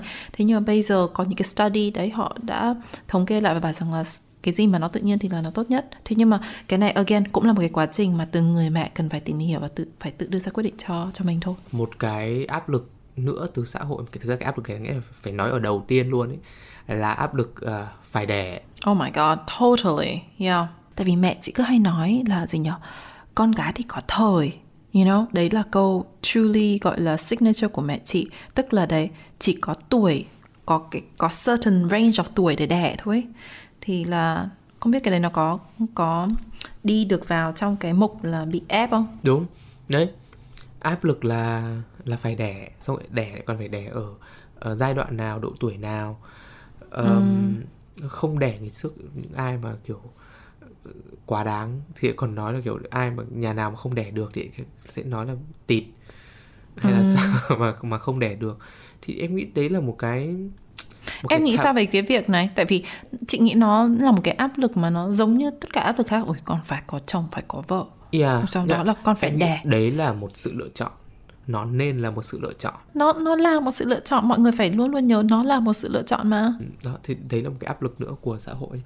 Cái áp lực ờ, cuối cùng mà muốn nói đấy là về việc là một bà mẹ thì sẽ phải trở lại làm việc, ờ, get back to work ờ, sau cái quá trình sinh con và bắt đầu với hành trình là đi tìm cái sự cân bằng trong ờ, work ờ, life balance đấy. yeah. Chị nghĩ to be very honest về cái áp lực này nhá chị nghĩ rằng là modern life ấy cái cuộc sống của chúng ta bây giờ ấy sẽ rất chi là ít người có được cái luxury là được be stay at home mom tại vì cái nhu cầu của đời sống nó quá đắt đỏ đấy nếu mà bây giờ em muốn cho con em học ở trường quốc tế nói tiếng Pháp, nói tiếng Anh, tập võ, đánh piano, đánh violin, đánh cờ, đi golf thì unless your papa is a sugar daddy, then you gotta get to work to pay those bills. Đúng không? So chị yeah. nghĩ rằng là cái này nó comes with modern life chứ còn cái thời năm 60 70 ở Mỹ em hay là cái thời của bố mẹ mình cái việc mà mà người phụ nữ không cần phải quay lại đi làm ấy là cũng điều rất chi là ok mà. Rất rất chi là được dễ chấp nhận, rất chi là được dễ hiểu và cũng rất chi là nhiều phụ nữ cũng đã be stay at home mom mà. Nhưng mà chị nghĩ rằng là bây giờ với cái nhu cầu của modern life thôi là một cái lựa chọn mà khó có thể có được. Với cả nó cũng là cái position của người phụ nữ ấy you know? Cái cái cái cái cái thái độ về người phụ nữ ấy họ cũng có cái thái độ rằng là tôi cũng làm được rất là nhiều thứ mà người đàn ông làm nên là chị nghĩ là, đấy, đâu đó họ cũng gồng lên và muốn trở lại work để mà chứng tỏ là tôi không chỉ ở nhà. Mà cái này chị phải disclaim là chị rất là guilty nhá. Chị very very guilty. Đó là trước khi chị có con, chị nghe đến stay at home mom ấy, chị không thông cảm. Chị have to say là như vậy. Đấy là sự thật. Chị cảm thấy là, ồ, tại sao người ta lại lười như thế? Tại sao họ lại không đi làm nữa? Thế nhưng mà đến khi có con rồi thì chị muốn lấy lại cái lời nói đấy và nhận ra rằng là to be a mom và a stay at home mom ấy không phải là một công việc dễ dàng chút nào cả. Yeah. Nó còn, đôi khi nó là một sự đánh đổi nữa. Ví dụ như ở trong Sex Life thì cái bà mẹ ở trong nhân vật chính trong đấy là đánh đổi việc là cái giấc mơ theo học PhD của mình này ừ. rồi là một một một giảng viên ở trường đại học để bây giờ thành một full time mom chỉ ở nhà chăm chăm hai đứa con yeah. Dạ. uh, kể cả là việc nhá là là chồng có thể afford được có thể chu cấp được cho cái điều đấy nhưng mà bản thân không phải là bà mẹ nào cũng cũng muốn là chỉ có ngồi nhà và cả ngày trông con yeah. mà vẫn muốn có và và chỉ có đi chơi thôi mà vẫn thực ra là đôi khi muốn tạo ra những cái giá trị khác nữa cho cho xã hội chính xác thế nhưng mà chị khi mà có em bé xong chị mới nhận được ra là chị rất chi là chị rất thiệt nể những ai mà mà brave enough to commit và đây coi như đây là full time job. Tại vì nó thực sự là một full time job. Ngày xưa có một cái video uh, trên những cái website của các bà mẹ bỉm sữa ấy, nói về người ta lắp một cái gọi là một cái cam 24 giờ của một người mẹ nhờ người Nhật ấy xem rằng là một ngày bà đấy bà ấy làm gì ở nhà mà a full time mother nó như thế nào. Và literally bà đấy bà còn không ngồi xuống được một lúc. Like it's a, it's non stop you know từ trông con giặt quần áo chuẩn bị cơm nước it's, it's, it's really a full time job. Đâm ra đối với chị cái việc mà get back to work đấy nó là cái pressure tại vì of modern life nhưng mọi người không nên vì cái pressure đó mà quên đi cái tầm quan trọng và cái cái tầm vất vả của việc trông nuôi một đứa trẻ. Nhưng mà đây, continue để mà nói về cái việc là xã hội có cái sự áp lực với người phụ nữ là phải coming back to work ấy. Thì đối với chị một cái yếu tố nữa, đó là vì người phụ nữ, cái việc sinh sôi nảy nở, có con là một chuyện tự nhiên. Đâm ra đâu đó mọi người không, đấy như ban nãy mình nói về cái ý, ví dụ là mẹ stay at home mom ấy, mọi người không hiểu được và không công nhận cái sự vất vả của người phụ nữ khi phải trông nom con. Tức là họ họ không họ không acknowledge những cái effort đấy và coi như đấy nó là một cái quá trình rất là tự nhiên. Ừ thì đẻ thì là phải nuôi thôi you know. Nó, nó bình thường thôi mà nó là cái cái follow up của cái sự kiện đấy. No big deal. Thì chính vì thế mà bản chất vòng quanh thế giới em thấy cái chế độ cho maternity leave ý, đến thời buổi này 2021 của chúng ta mà ngay cả những cái đất nước như là ở Mỹ là cái chế độ uh, cho nghỉ sau sinh nhá. Em cái này chị quá sốc khi mà chị tìm hiểu. Đó là em được nghỉ 3 tháng không lương duy ạ không lương nhá yeah, em ở cũng Việt bất Nam, ngờ khi em đọc cái bài báo cái bài nghiên cứu đấy ở Việt Nam của mình thì mình được nghỉ 6 tháng và mình có được lương đúng không? Well, actually lương được tính như nào thì cái này chị cần Duy hỗ trợ vì chị đọc chị không hiểu. Thế nhưng mà nhưng mà at least mình là được 6 tháng và mình có một cái khoản lương. Còn ở Mỹ đấy nhá, zero lương, được nghỉ 3 tháng thôi. Um, hay là ở Thụy Điển thì obviously là Scandinavian country thì nó lại có một cái chế độ cực kỳ gọi là cực kỳ gì nhở rất chi là không phải bao dung cái từ gọi là gì nhở rất chi là hào phóng á đấy đúng rồi yes. rất chi là hào phóng là cả bố cả mẹ được nghỉ này và giữa bố và mẹ là được 480 ngày nghỉ full lương em sẽ được ở nhà 480 ngày full lương. Nếu em là single mom thì em sẽ được cả 480 ngày đấy. Nếu là em là đôi vợ chồng thì mỗi người nên được nhận 240 ngày kiểu như independent nhưng mà vẫn cả hai đều được full lương. Thì like I mean cái cái quy chế này thì nó không exist anywhere else ngoài đất nước như là Denmark hay là Sweden hay là Norway. Nhưng mà họ mọi người rất chi là chú trọng. Ở UK thì chị tìm hiểu là đấy again nhá cũng là first world country UK US ở UK thì mình được 52 tuần sẽ được trả 90% lương trong 6 tuần đầu tiên thôi. 33 tuần tiếp theo thì trả được có mỗi 150 bảng một tuần và 13 tuần còn lại là không được lương. Tất nhiên là cái việc mà em muốn nghỉ 52 tuần hay không ấy là quyền của em em có thể nghỉ, nghỉ nghỉ ít hơn. Thế nhưng mà thực sự so với cái economy của những cái country first world như thế này mà đây là chế độ maternity leave ấy, thì chị thấy là đây là một cái sự đánh giá là, là gì nhỉ đấy họ không coi trọng cái cái cái công sức hay là cái effort hay là cái khó khăn của một người phụ nữ mà phải có con um, nhưng mà đấy back to Việt Nam Việt Nam là 6 tháng và tính như thế nào duy ở ờ, Việt Nam thì là nhưng mà lao động nữ thì sinh con được hưởng chế độ thai sản là trong vòng 6 tháng. Ừ. Nếu mà sinh đôi thì tính từ đứa con thứ hai trở đi, cứ mỗi con thì sẽ được cộng thêm một tháng. Ừ. Mức hưởng của một tháng thì bằng 100% mức bình quân tiền lương tháng đóng bảo hiểm xã hội của 6 tháng trước khi nghỉ uh, chế độ thai sản ừ. uh, tất nhiên là nó cũng còn một cái số cái tồn động về mặt uh, thực tiễn như kiểu là không phải doanh nghiệp nào thì cũng đóng đủ toàn bộ uh, tổng thu nhập ừ, là ừ. là đóng là đem đi để đóng tiền bảo hiểm ừ. thì cái đấy cũng tạo một số những cái thiệt thòi nhưng mà nói về mặt chính sách của của nhà nước ấy, thì em thấy đây là một cái chính sách khá là là lý tưởng phe, nghỉ đúng. phe và 6 tháng mà lại được hưởng 100% cái cái mức lương mà mình đã à, đã đóng bảo hiểm à, trước đó. Thì đấy đâm ra chị quá ngạc nhiên luôn là Việt Nam mình được như vậy mà trong khi đó những cái đất nước phát triển hơn họ không hề coi trọng những cái vấn đề của maternity leave. Chị honestly chị không hiểu những cái đất nước đấy như Mỹ thì họ nghĩ rằng ai sẽ trông con của họ. Like bây giờ tôi nghỉ mà tôi lại không có lương thì tôi làm sao tôi dám nghỉ? Mà tôi không nghỉ thì ai trông con? Và chị nghĩ rằng là đấy là cái cái sự không công bằng và cái áp lực của xã hội khi mọi người nghĩ rằng là à đấy, một người phụ nữ, chuyện sinh con đẻ cái nó là chuyện tự nhiên và hiển nhiên đâm ra chúng tôi không cần phải quan quan tâm cho lắm. Và ngay cả Michelle Obama nhá, trong cái quyển Becoming cũng có một cái đoạn nói về cái lúc mà bà ấy phải trải qua IVF này để có Malala và cái đoạn mà bạn ấy đã sinh được cả Malala với cả Sasha rồi mà bản thân bà ấy cứ ngồi ở nhà trông con. Trong khi đó Obama thì suốt ngày đi campaign. Thì bà ấy cũng nói luôn rằng là đấy, cái cái áp lực của xã hội để định vị một người phụ nữ là phải be cái người caretaker ấy, nó quá unfair. Và literally trong cái trong cái quyển becoming, bà còn nói rằng là tôi đã có một giai đoạn tôi rất là uất chồng, uất và ghen tức với chồng là tại sao chồng làm được những cái điều mà chồng làm còn tôi thì phải ở đây làm những cái điều mà tôi ở đây. Và tại sao không có ai thông cảm cho người phụ nữ bởi những cái hy sinh, bởi những cái effort mà mà tôi đã đang làm ra chị nói đến cái ví dụ về Michelle Obama với cả trong Becoming ấy ừ. thì làm em nhớ đến một cái một cái quan điểm thực ra là cũng không trực tiếp liên quan đến chuyện làm mẹ lắm nhưng nó liên quan đến cái chuyện về bình đẳng uh, bình đẳng giới ở Mỹ nhiều hơn ấy, Mỹ là một xứ sở được gọi là xứ thiên đường rồi tự do dân chủ đúng không? Ừ.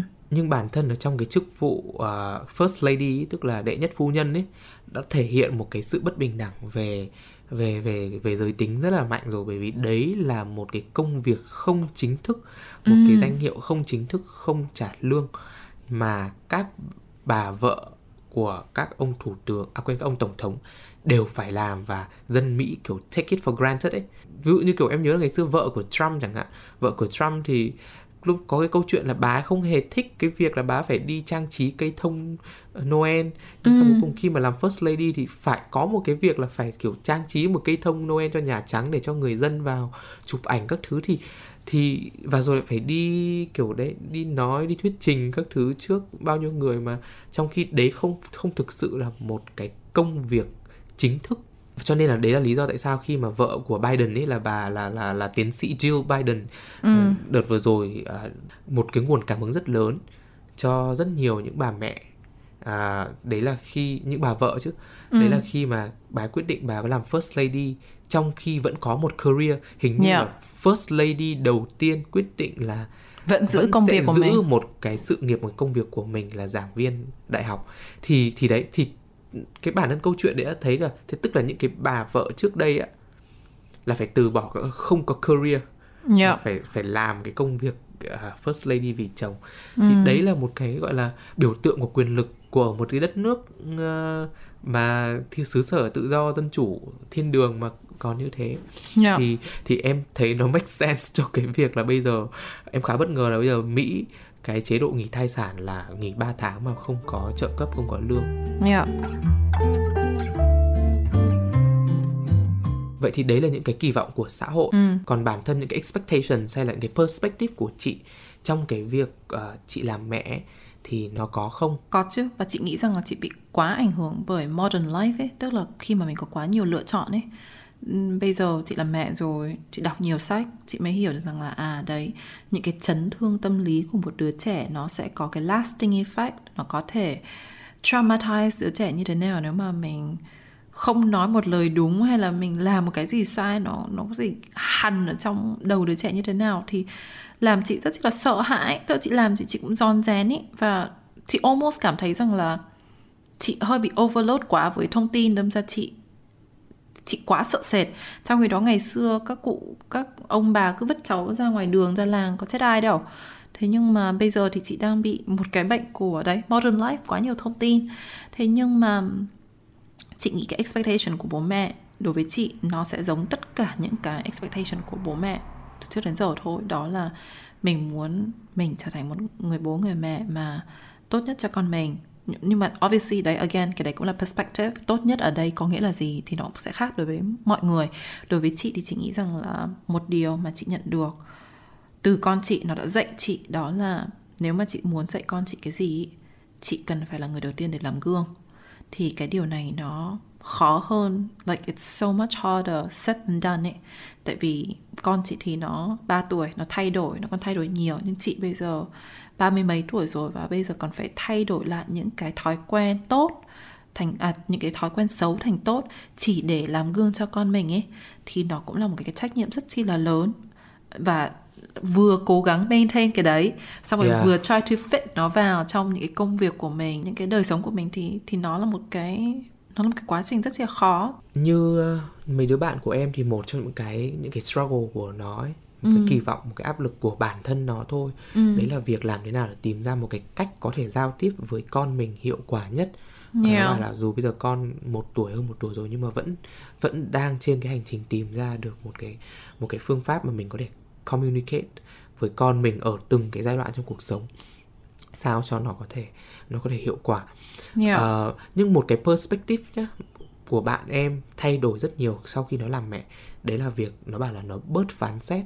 với những bà mẹ khác hơn yes. ví dụ như là à, trong việc cho con ăn chẳng hạn và ngày xưa ấy thì trước khi có con thì nó sẽ luôn nghĩ là ôi không tại sao những cái gia đình lại để cho con uh, vừa xem tivi hoặc là vừa nghịch ipad để mà nó ăn ấy nhưng Đúng bây rồi. giờ nó bảo với em là khi mà nó thực sự trải nghiệm rồi thì nó mới hiểu được là giả sử như cả một ngày đi làm về Đúng. xong rồi lại dành bao nhiêu lâu để mà nấu được một cái bát cháo Đúng. cho con chẳng hạn thì bây giờ giữa sự lựa chọn giữa việc là mình tự cho con ăn không cho nó xem tivi không nghịch ipad và phải một cái cuộc chiến vật lộn với nó để nó có thể chịu ăn ấy và giữa việc là một cái thứ dễ dàng hơn bây giờ bật cái tivi bật cái ipad lên mà nó chịu ăn ấy thì thì mình sẽ phải lựa chọn như thế nào sau hết tất cả những cái áp lực trong một ngày không cuộc đúng. sống như vậy? Cái cái đấy chị hoàn toàn đồng ý với bạn em. Đó là đó và you know ngay cả làm the finding audio thôi nó đã dạy chị được một cái bài học super lớn đó là chúng ta không nên phán xét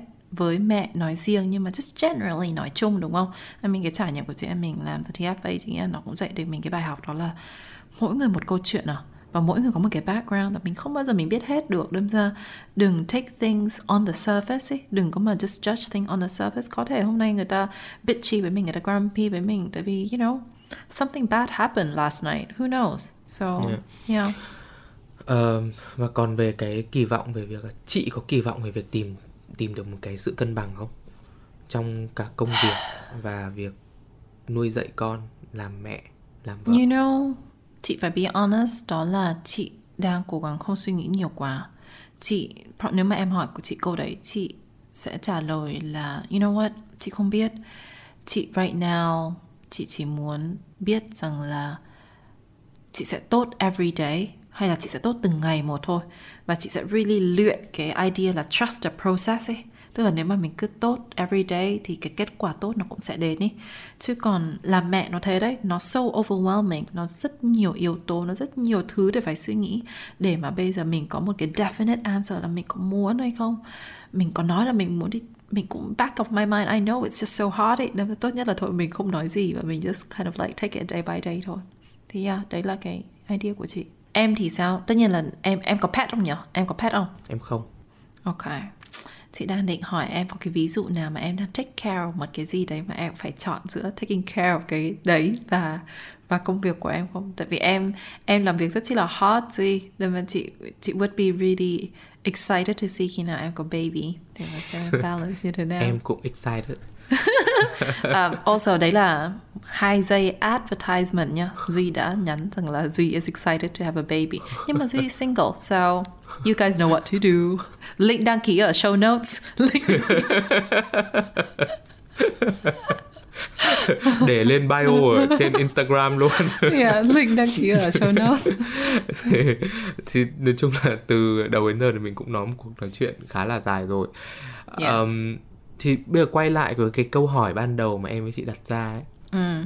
Đấy là liệu có bao giờ một người phụ nữ um, sẵn sàng để bắt đầu công việc làm mẹ thì bây giờ nếu mà hỏi chị một người đã làm mẹ rồi yes. nhưng mà chị có thấy là có bao giờ chị hay một người phụ nữ nói chung có thể sẵn sàng để làm điều đó không chị nghĩ cái answer đây là a hard no tại vì làm mẹ rồi chị mới hiểu rằng cái quá trình có con là mẹ của mỗi người nó quá là cá nhân ấy. Đâm ra ngay cả người you know, xã hội hay là người hàng xóm của mình nói rằng là nếu mà em có một hai ba bốn thứ này um, thì em sẽ gọi là gì nhỉ sẵn sàng để có con ấy. Thì đến khi em có đứa con đấy nó cũng sẽ có những cái cá tính đặc thù mà em sẽ hoàn toàn không có kinh nghiệm trải nghiệm để mà em deal với cái situation đấy. Đâm ra bảo rằng là đã bao giờ ready hay là sẽ có lúc nào ready để có con không? Thì my answer is no. Nhưng mà mình vẫn có thể lên kế hoạch cho điều đấy đúng không? Đúng. Hai hồi chị có hai em bé là chị có lên kế hoạch cho cho việc có em bé nào? Nope. Nope. Hashtags. Đừng lớn lên như chị ly. Thì thì đấy em có một người bạn thân ở cấp ừ. 3 đấy là một đứa bạn mà nó có rất nhiều tham vọng nhé cực kỳ ambitious trong việc là muốn sau này muốn đi du học muốn làm cái này làm cái kia. Nhưng mà xong ừ. rồi ví dụ bạn ấy kết hôn vào năm 23 ờ, tuổi thì phải cũng là khá là trẻ. Thì cái trước khi quyết định kết hôn ấy thì em với cả em với cả nó có một cuộc nói chuyện với nhau. Thì em cực kỳ ủng hộ cái việc mà nó lấy chồng vào thời điểm đó. Bởi vì hồi đấy nó như một cái sự kiểu giải thoát khỏi những cái áp lực của gia đình các thứ ấy và kiểu bây giờ có chồng thì về ừ. ở riêng với nhau thì em cực kỳ ủng hộ nhưng em nhớ mãi là em có bảo với cả nó rằng là lấy chồng hay kết hôn ấy thì ừ. thực ra nó vẫn một quyết định uh, thay đổi khá lớn nhưng mà nó không đồng nhất với việc là có con có nghĩa là bây giờ thì kiểu em thấy là dù là nó có một đứa tham vọng và những cái tham vọng đấy sau khi nó lấy chồng vẫn có thể thực hiện được ừ. tuy nhiên ý, nếu mà quyết định có con ở cái thời điểm này ý, thì phải thực sự rất là suy nghĩ bởi vì nó lại a life changing decision rồi yeah. thì thì thì em nhớ là nó nó thực sự rất là hiểu và nó cũng bảo với em là ừ bọn tao có kế hoạch là phải hai năm mới có con cơ bởi vì lúc đấy bạn nó còn đang đi học master học học học thạc sĩ rồi có một số cái plan cho cái career của mình cuối cùng nó end up là mới cưới được một tháng thì ừ. có bầu ừ. và sau này em mới nghe lại chuyện thì nó mới bảo là cái lúc mà nó biết là nó có em bé là có bầu ấy là cực kỳ hoang mang và cực kỳ bối rối. Bởi vì là thực ra là mọi thì em thấy là đây là một cái vấn đề của nhiều nhiều cặp đôi trẻ bây giờ là khi mà mọi người uh, kết hôn ấy thì thực ra ai cũng sẽ có cái idea gì đấy trong đầu là ồ mình sẽ có khoảng thời gian nào thì mình sẽ có em bé. Nhưng mà không phải cặp đôi nào cũng thực sự có một cái kế hoạch cho điều đó rõ ràng mà mình chỉ là một cái ý niệm trong đầu thôi một ý tưởng là ừ lý tưởng là hai năm nữa à, mình có bầu. Nhưng mà đấy kể cả bản thân như chị cặp đôi cũng không có trẻ lắm. Nhưng mà đúng không? Nhưng mà chị đấy có nghĩa là có một cái ý tưởng đấy nhưng mình không thực sự chị không thực sự set một cái plan. Đúng. Uh, cho điều mà, đấy. mà đối với chị chị còn really không plan ấy. Tại vì là cái hồi mà chị có pickle là chị mới mở được ethic 2 năm mà chị thực sự nghĩ lúc đấy là ethic cũng là một đứa con của chị mà chị đã có quá nhiều dự định dự kiến rồi là plans cho ethic mà chị cứ luôn ví ethic rằng là ôi dồi ôi con đẻ ra nó chưa bò xong nó chưa biết đi thì đã lại có một đứa con khác you know đâm ra cái cái cái cái việc có kế hoạch của con hồi đấy của chị là zero to none yeah. thì em nghĩ là đấy uh, bản thân cái việc là mình có thể chưa bao giờ sẵn sàng và không bao giờ sẵn sàng được 100% cho việc làm mẹ nhưng mà vẫn hoàn toàn có thể xây dựng được một cái kế hoạch uh, nó rõ ràng hơn thì nó sẽ bớt được những cái cái, Cái cái khó khăn. Uh, Yeah. bản thân dụ chẳng hạn như chị bây giờ là có thể rất nhiều những cái khó khăn của chị hiện tại trong việc làm mẹ nó đến từ việc là chị không uh, chuẩn bị một kế hoạch yep. gọi là cẩn thận và chu toàn để mà cho cái hành trình làm mẹ. Mà lại còn hai hai em bé cùng một lúc. Yeah vậy thì sau cuộc nói chuyện này sau cái bài tập về nhà của cái topic ngày hôm nay thì chị có rút ra được một cái nhận định hay một cái chia sẻ một cái bài học gì không? Có, chị nghĩ là là mẹ là một cái trách nhiệm rất lớn, rất rất rất lớn đối với chị. Ngoài việc cho ăn, cho ngủ, cho học như là trách nhiệm bình thường thì đây là một cái trách nhiệm của chị để mà tạo được một cái foundation cơ bản cho một con người để mà về sau họ có tự tin hay cái tư duy để đối phó những cái thử thách trong cuộc sống. Tức là chị đang shape and mold a human being không chỉ physically but like mentally thì thực sự ngày xưa chồng chị bảo với chị rằng là đây sẽ là cái công việc khó nhất trong cuộc đời mày mà chị cũng chưa bao giờ chị chị tin là như vậy. Oh, PS nhá, chị cứ nói mày tao với chồng chị vì chồng chị Tây, đâm ra nó không có khái niệm anh em, chị không anh em với chồng chị. Literally you và me thôi nhưng mà mọi người đừng hiểu rằng là anh chồng chị rất chi là mean và kiểu như đánh đập chị và mày tao suốt ngày no. thì đấy thì basically là chị có tin. Đấy, ngày xưa chồng chị bảo thế, xong rồi chị không tin. Xong nhưng bây giờ chị biết là, wow, it is true, nó sẽ là cái công việc khó nhất. Nhưng mà in the end of the day, nó cũng sẽ là một cái công việc mà most rewarding. Và chị chị really tin vào cái điều đấy. Chị ngay, chị đã nhận thấy được ngay bây giờ rồi. Con chị nó chỉ cười hay là nói những cái câu nói nó thông minh hay nó sweet and nó kind thôi thì chị actually tham lam. Chị bảo ôi đấy là credit của mình. Thank god mình raise nó được như thế. Đúng bạn em cũng bảo thế, bảo là mặc dù có rất nhiều khó khăn ấy, nhưng mà có những cái khoảnh khắc mà, kiểu, nhìn thấy con mình cười một cái thôi là mình đã cảm thấy rất hạnh phúc mà nó không thể có được, không thể đánh đổi được. Bởi vì nó là một cái thứ gì đấy của mình, kiểu, sinh ra từ với cơ thể mình ấy. Nó là một cái sự tự hào rất rất sâu thẳm, rất tự nhiên và rất chi là primal. Primal chị biết dịch là gì nó rất chi là bản năng. Primal tức là nó rất chi là animalistic ấy em thì sao người chưa có con, nhưng mà em đã rút được ra bài học gì em có hai bài học, thực ra nó là hai câu trả lời của em cho cái câu hỏi mà ở đầu tiên chị đã đặt ra để mà mình đi tìm trong cái tập này ấy. đầu tiên là một người thì có bao giờ sẵn sàng để trở thành mẹ không em đồng ý với chị, em tin là dù có lên kế hoạch trước hay không thì sẽ không bao giờ là hoàn toàn 100% sẵn sàng cho một người phụ nữ để bắt đầu công việc làm mẹ. Tuy nhiên ấy, thì vẫn luôn tốt hơn khi có một sự chuẩn bị từ trước về thời điểm phù hợp trong sự nghiệp của cả cả hai vợ chồng này ừ. hay là điều kiện về tài chính, về vật chất lẫn cả điều kiện về tinh thần của mình nữa.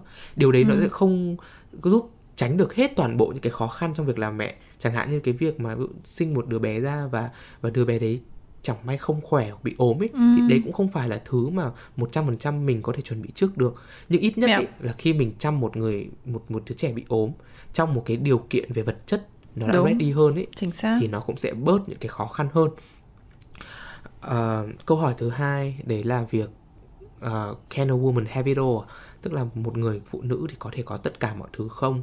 Như chị nói là có thể làm một kiểu hot wife rồi hot mom rồi một working woman các thứ không thì em thấy là thực ra quan điểm của em không ai có tất cả mọi thứ trong cuộc sống dù là đàn ông hay đàn bà ấy. Ừ. cho nên nếu mà đặt cái câu hỏi đấy là can kiểu can a man have it all thì em cũng thấy nó không appropriate nhưng mà cái hành trình làm mẹ nó là một hành trình khó khăn ừ. à, nhưng chị nói nó cũng có rất nhiều những cái khoảnh khắc hạnh phúc em nhớ là ngày xưa chị Linh Thái Shark Link còn nói một câu đấy là đây là một cái hành trình mà nó đau này nó đáng và không bao giờ đánh đổi ừ. uh, nhưng đến cuối cùng thì em em thực sự rất mong ấy là mỗi người phụ nữ có thể giữ được một cái tinh thần rằng làm mẹ trước khi là một trách nhiệm thì đó nên là một sự lựa chọn. Yes, 100%. Chị nghĩ chị nghĩ rằng là khi mà mình mang cái trách nhiệm đấy lại với bản thân mình và biết đấy là một cái lựa chọn ấy thì nó cũng sẽ có cái outcome tốt cho cả đứa con và tốt cho cả người mẹ nữa. Yeah. That's it. Thưa tập này thì em với chị cũng không mất quá nhiều thời gian để mà à, tìm hiểu nghiên cứu đúng không? Yes. Nhưng mà chị thích những cái tập như thế này, chị actually really thích những cái tập mà chúng ta ngẫu hứng hơn một chút, you know? tập này thì em thì dành thời gian nhiều ra nghiên cứu hơn bởi vì lại là là em không có trải nghiệm nhưng mà đấy cái cuộc nói chuyện này bởi vì nó cũng là một cái topic mà em với chị uh, đã plan for so long em hay thường được nghe chị uh, vừa kêu ca cũng vừa kiểu khoe yeah, yeah, yeah. rất nhiều những cái khoảnh khắc rồi cho nên đây cũng là một cuộc nói chuyện deep hơn so với những cái khoảnh khắc là kiểu uh, kêu ca hay là uh, khoe pickle pepper dễ thương hay thế kia thôi yeah. topic này chắc là cũng sẽ khá kén người nghe em cũng đang rất là mong chờ việc là khi mà lên cái tập này ấy, ừ. thì cái sự đón nhận của các bạn thính giả như thế nào bởi vì nó là một cái trải nghiệm nó nó già hơn so với những cái chia sẻ trước. Yeah. Chị rất nhiều cũng rất nhiều tò mò, chị rất nhiều muốn biết từ mọi người, comment từ mọi người rằng là đấy mọi người có muốn nghe những cái chủ đề nó khác như thế này không? Hay là mọi người prefer, you know, 20 something? à, nếu mà có bạn khán thính giả nào trẻ nhé, Gen Z chẳng hạn mà nghe tập này thì chắc là cũng em cũng rất muốn các bạn thử uh, comment, comment đúng gửi, không? Yeah. gửi cho gửi cho bọn mình qua Instagram và Facebook feedback cảm nhận của mọi người về việc là một bạn trẻ khi nghe những cái topic mà nó chưa có trải nghiệm này ừ. và lại còn là một cái trải nghiệm chắc là phải một khoảng thời gian xa xa nữa à, dù bạn là một bạn nam hay một bạn nữ thì mọi người có cảm thấy những cái chia sẻ này nó nó nó thú vị không nó có tính thông tin hơn cho mọi người mọi người muốn nghe không tuần sau thì mình có một khách mời để tiếp tục chủ đề này nữa thì hẹn gặp lại mọi người vào tuần sau ok thank you everybody bye bye, bye, bye. Cảm ơn các bạn đã nghe đến hết tập podcast ngày hôm nay. Chúng mình sẽ có hẹn ra tập mới vào 6 giờ sáng thứ tư tuần sau trên Spotify, Apple Podcast, Google Podcast. Các bạn cũng có thể tương tác nhiều hơn với cả team The Finding Audio qua Instagram hay Facebook nhé. Đặc biệt, chúng mình muốn gửi lời cảm ơn tới Phonos, ứng dụng sách nói có bản quyền tại Việt Nam, Dreamplex, một co-working space với phương châm A Better Day at Work, và Zenium, một startup sáng tạo công nghệ trong lĩnh vực chăm sóc răng miệng đến từ Singapore, cung cấp giải pháp niềng răng trong suốt, mang đến nụ cười tự tin hơn chỉ từ 3 đến 9 tháng, cùng sứ mệnh giúp người châu Á cười nhiều hơn mỗi ngày, đã đồng hành cùng tập podcast này.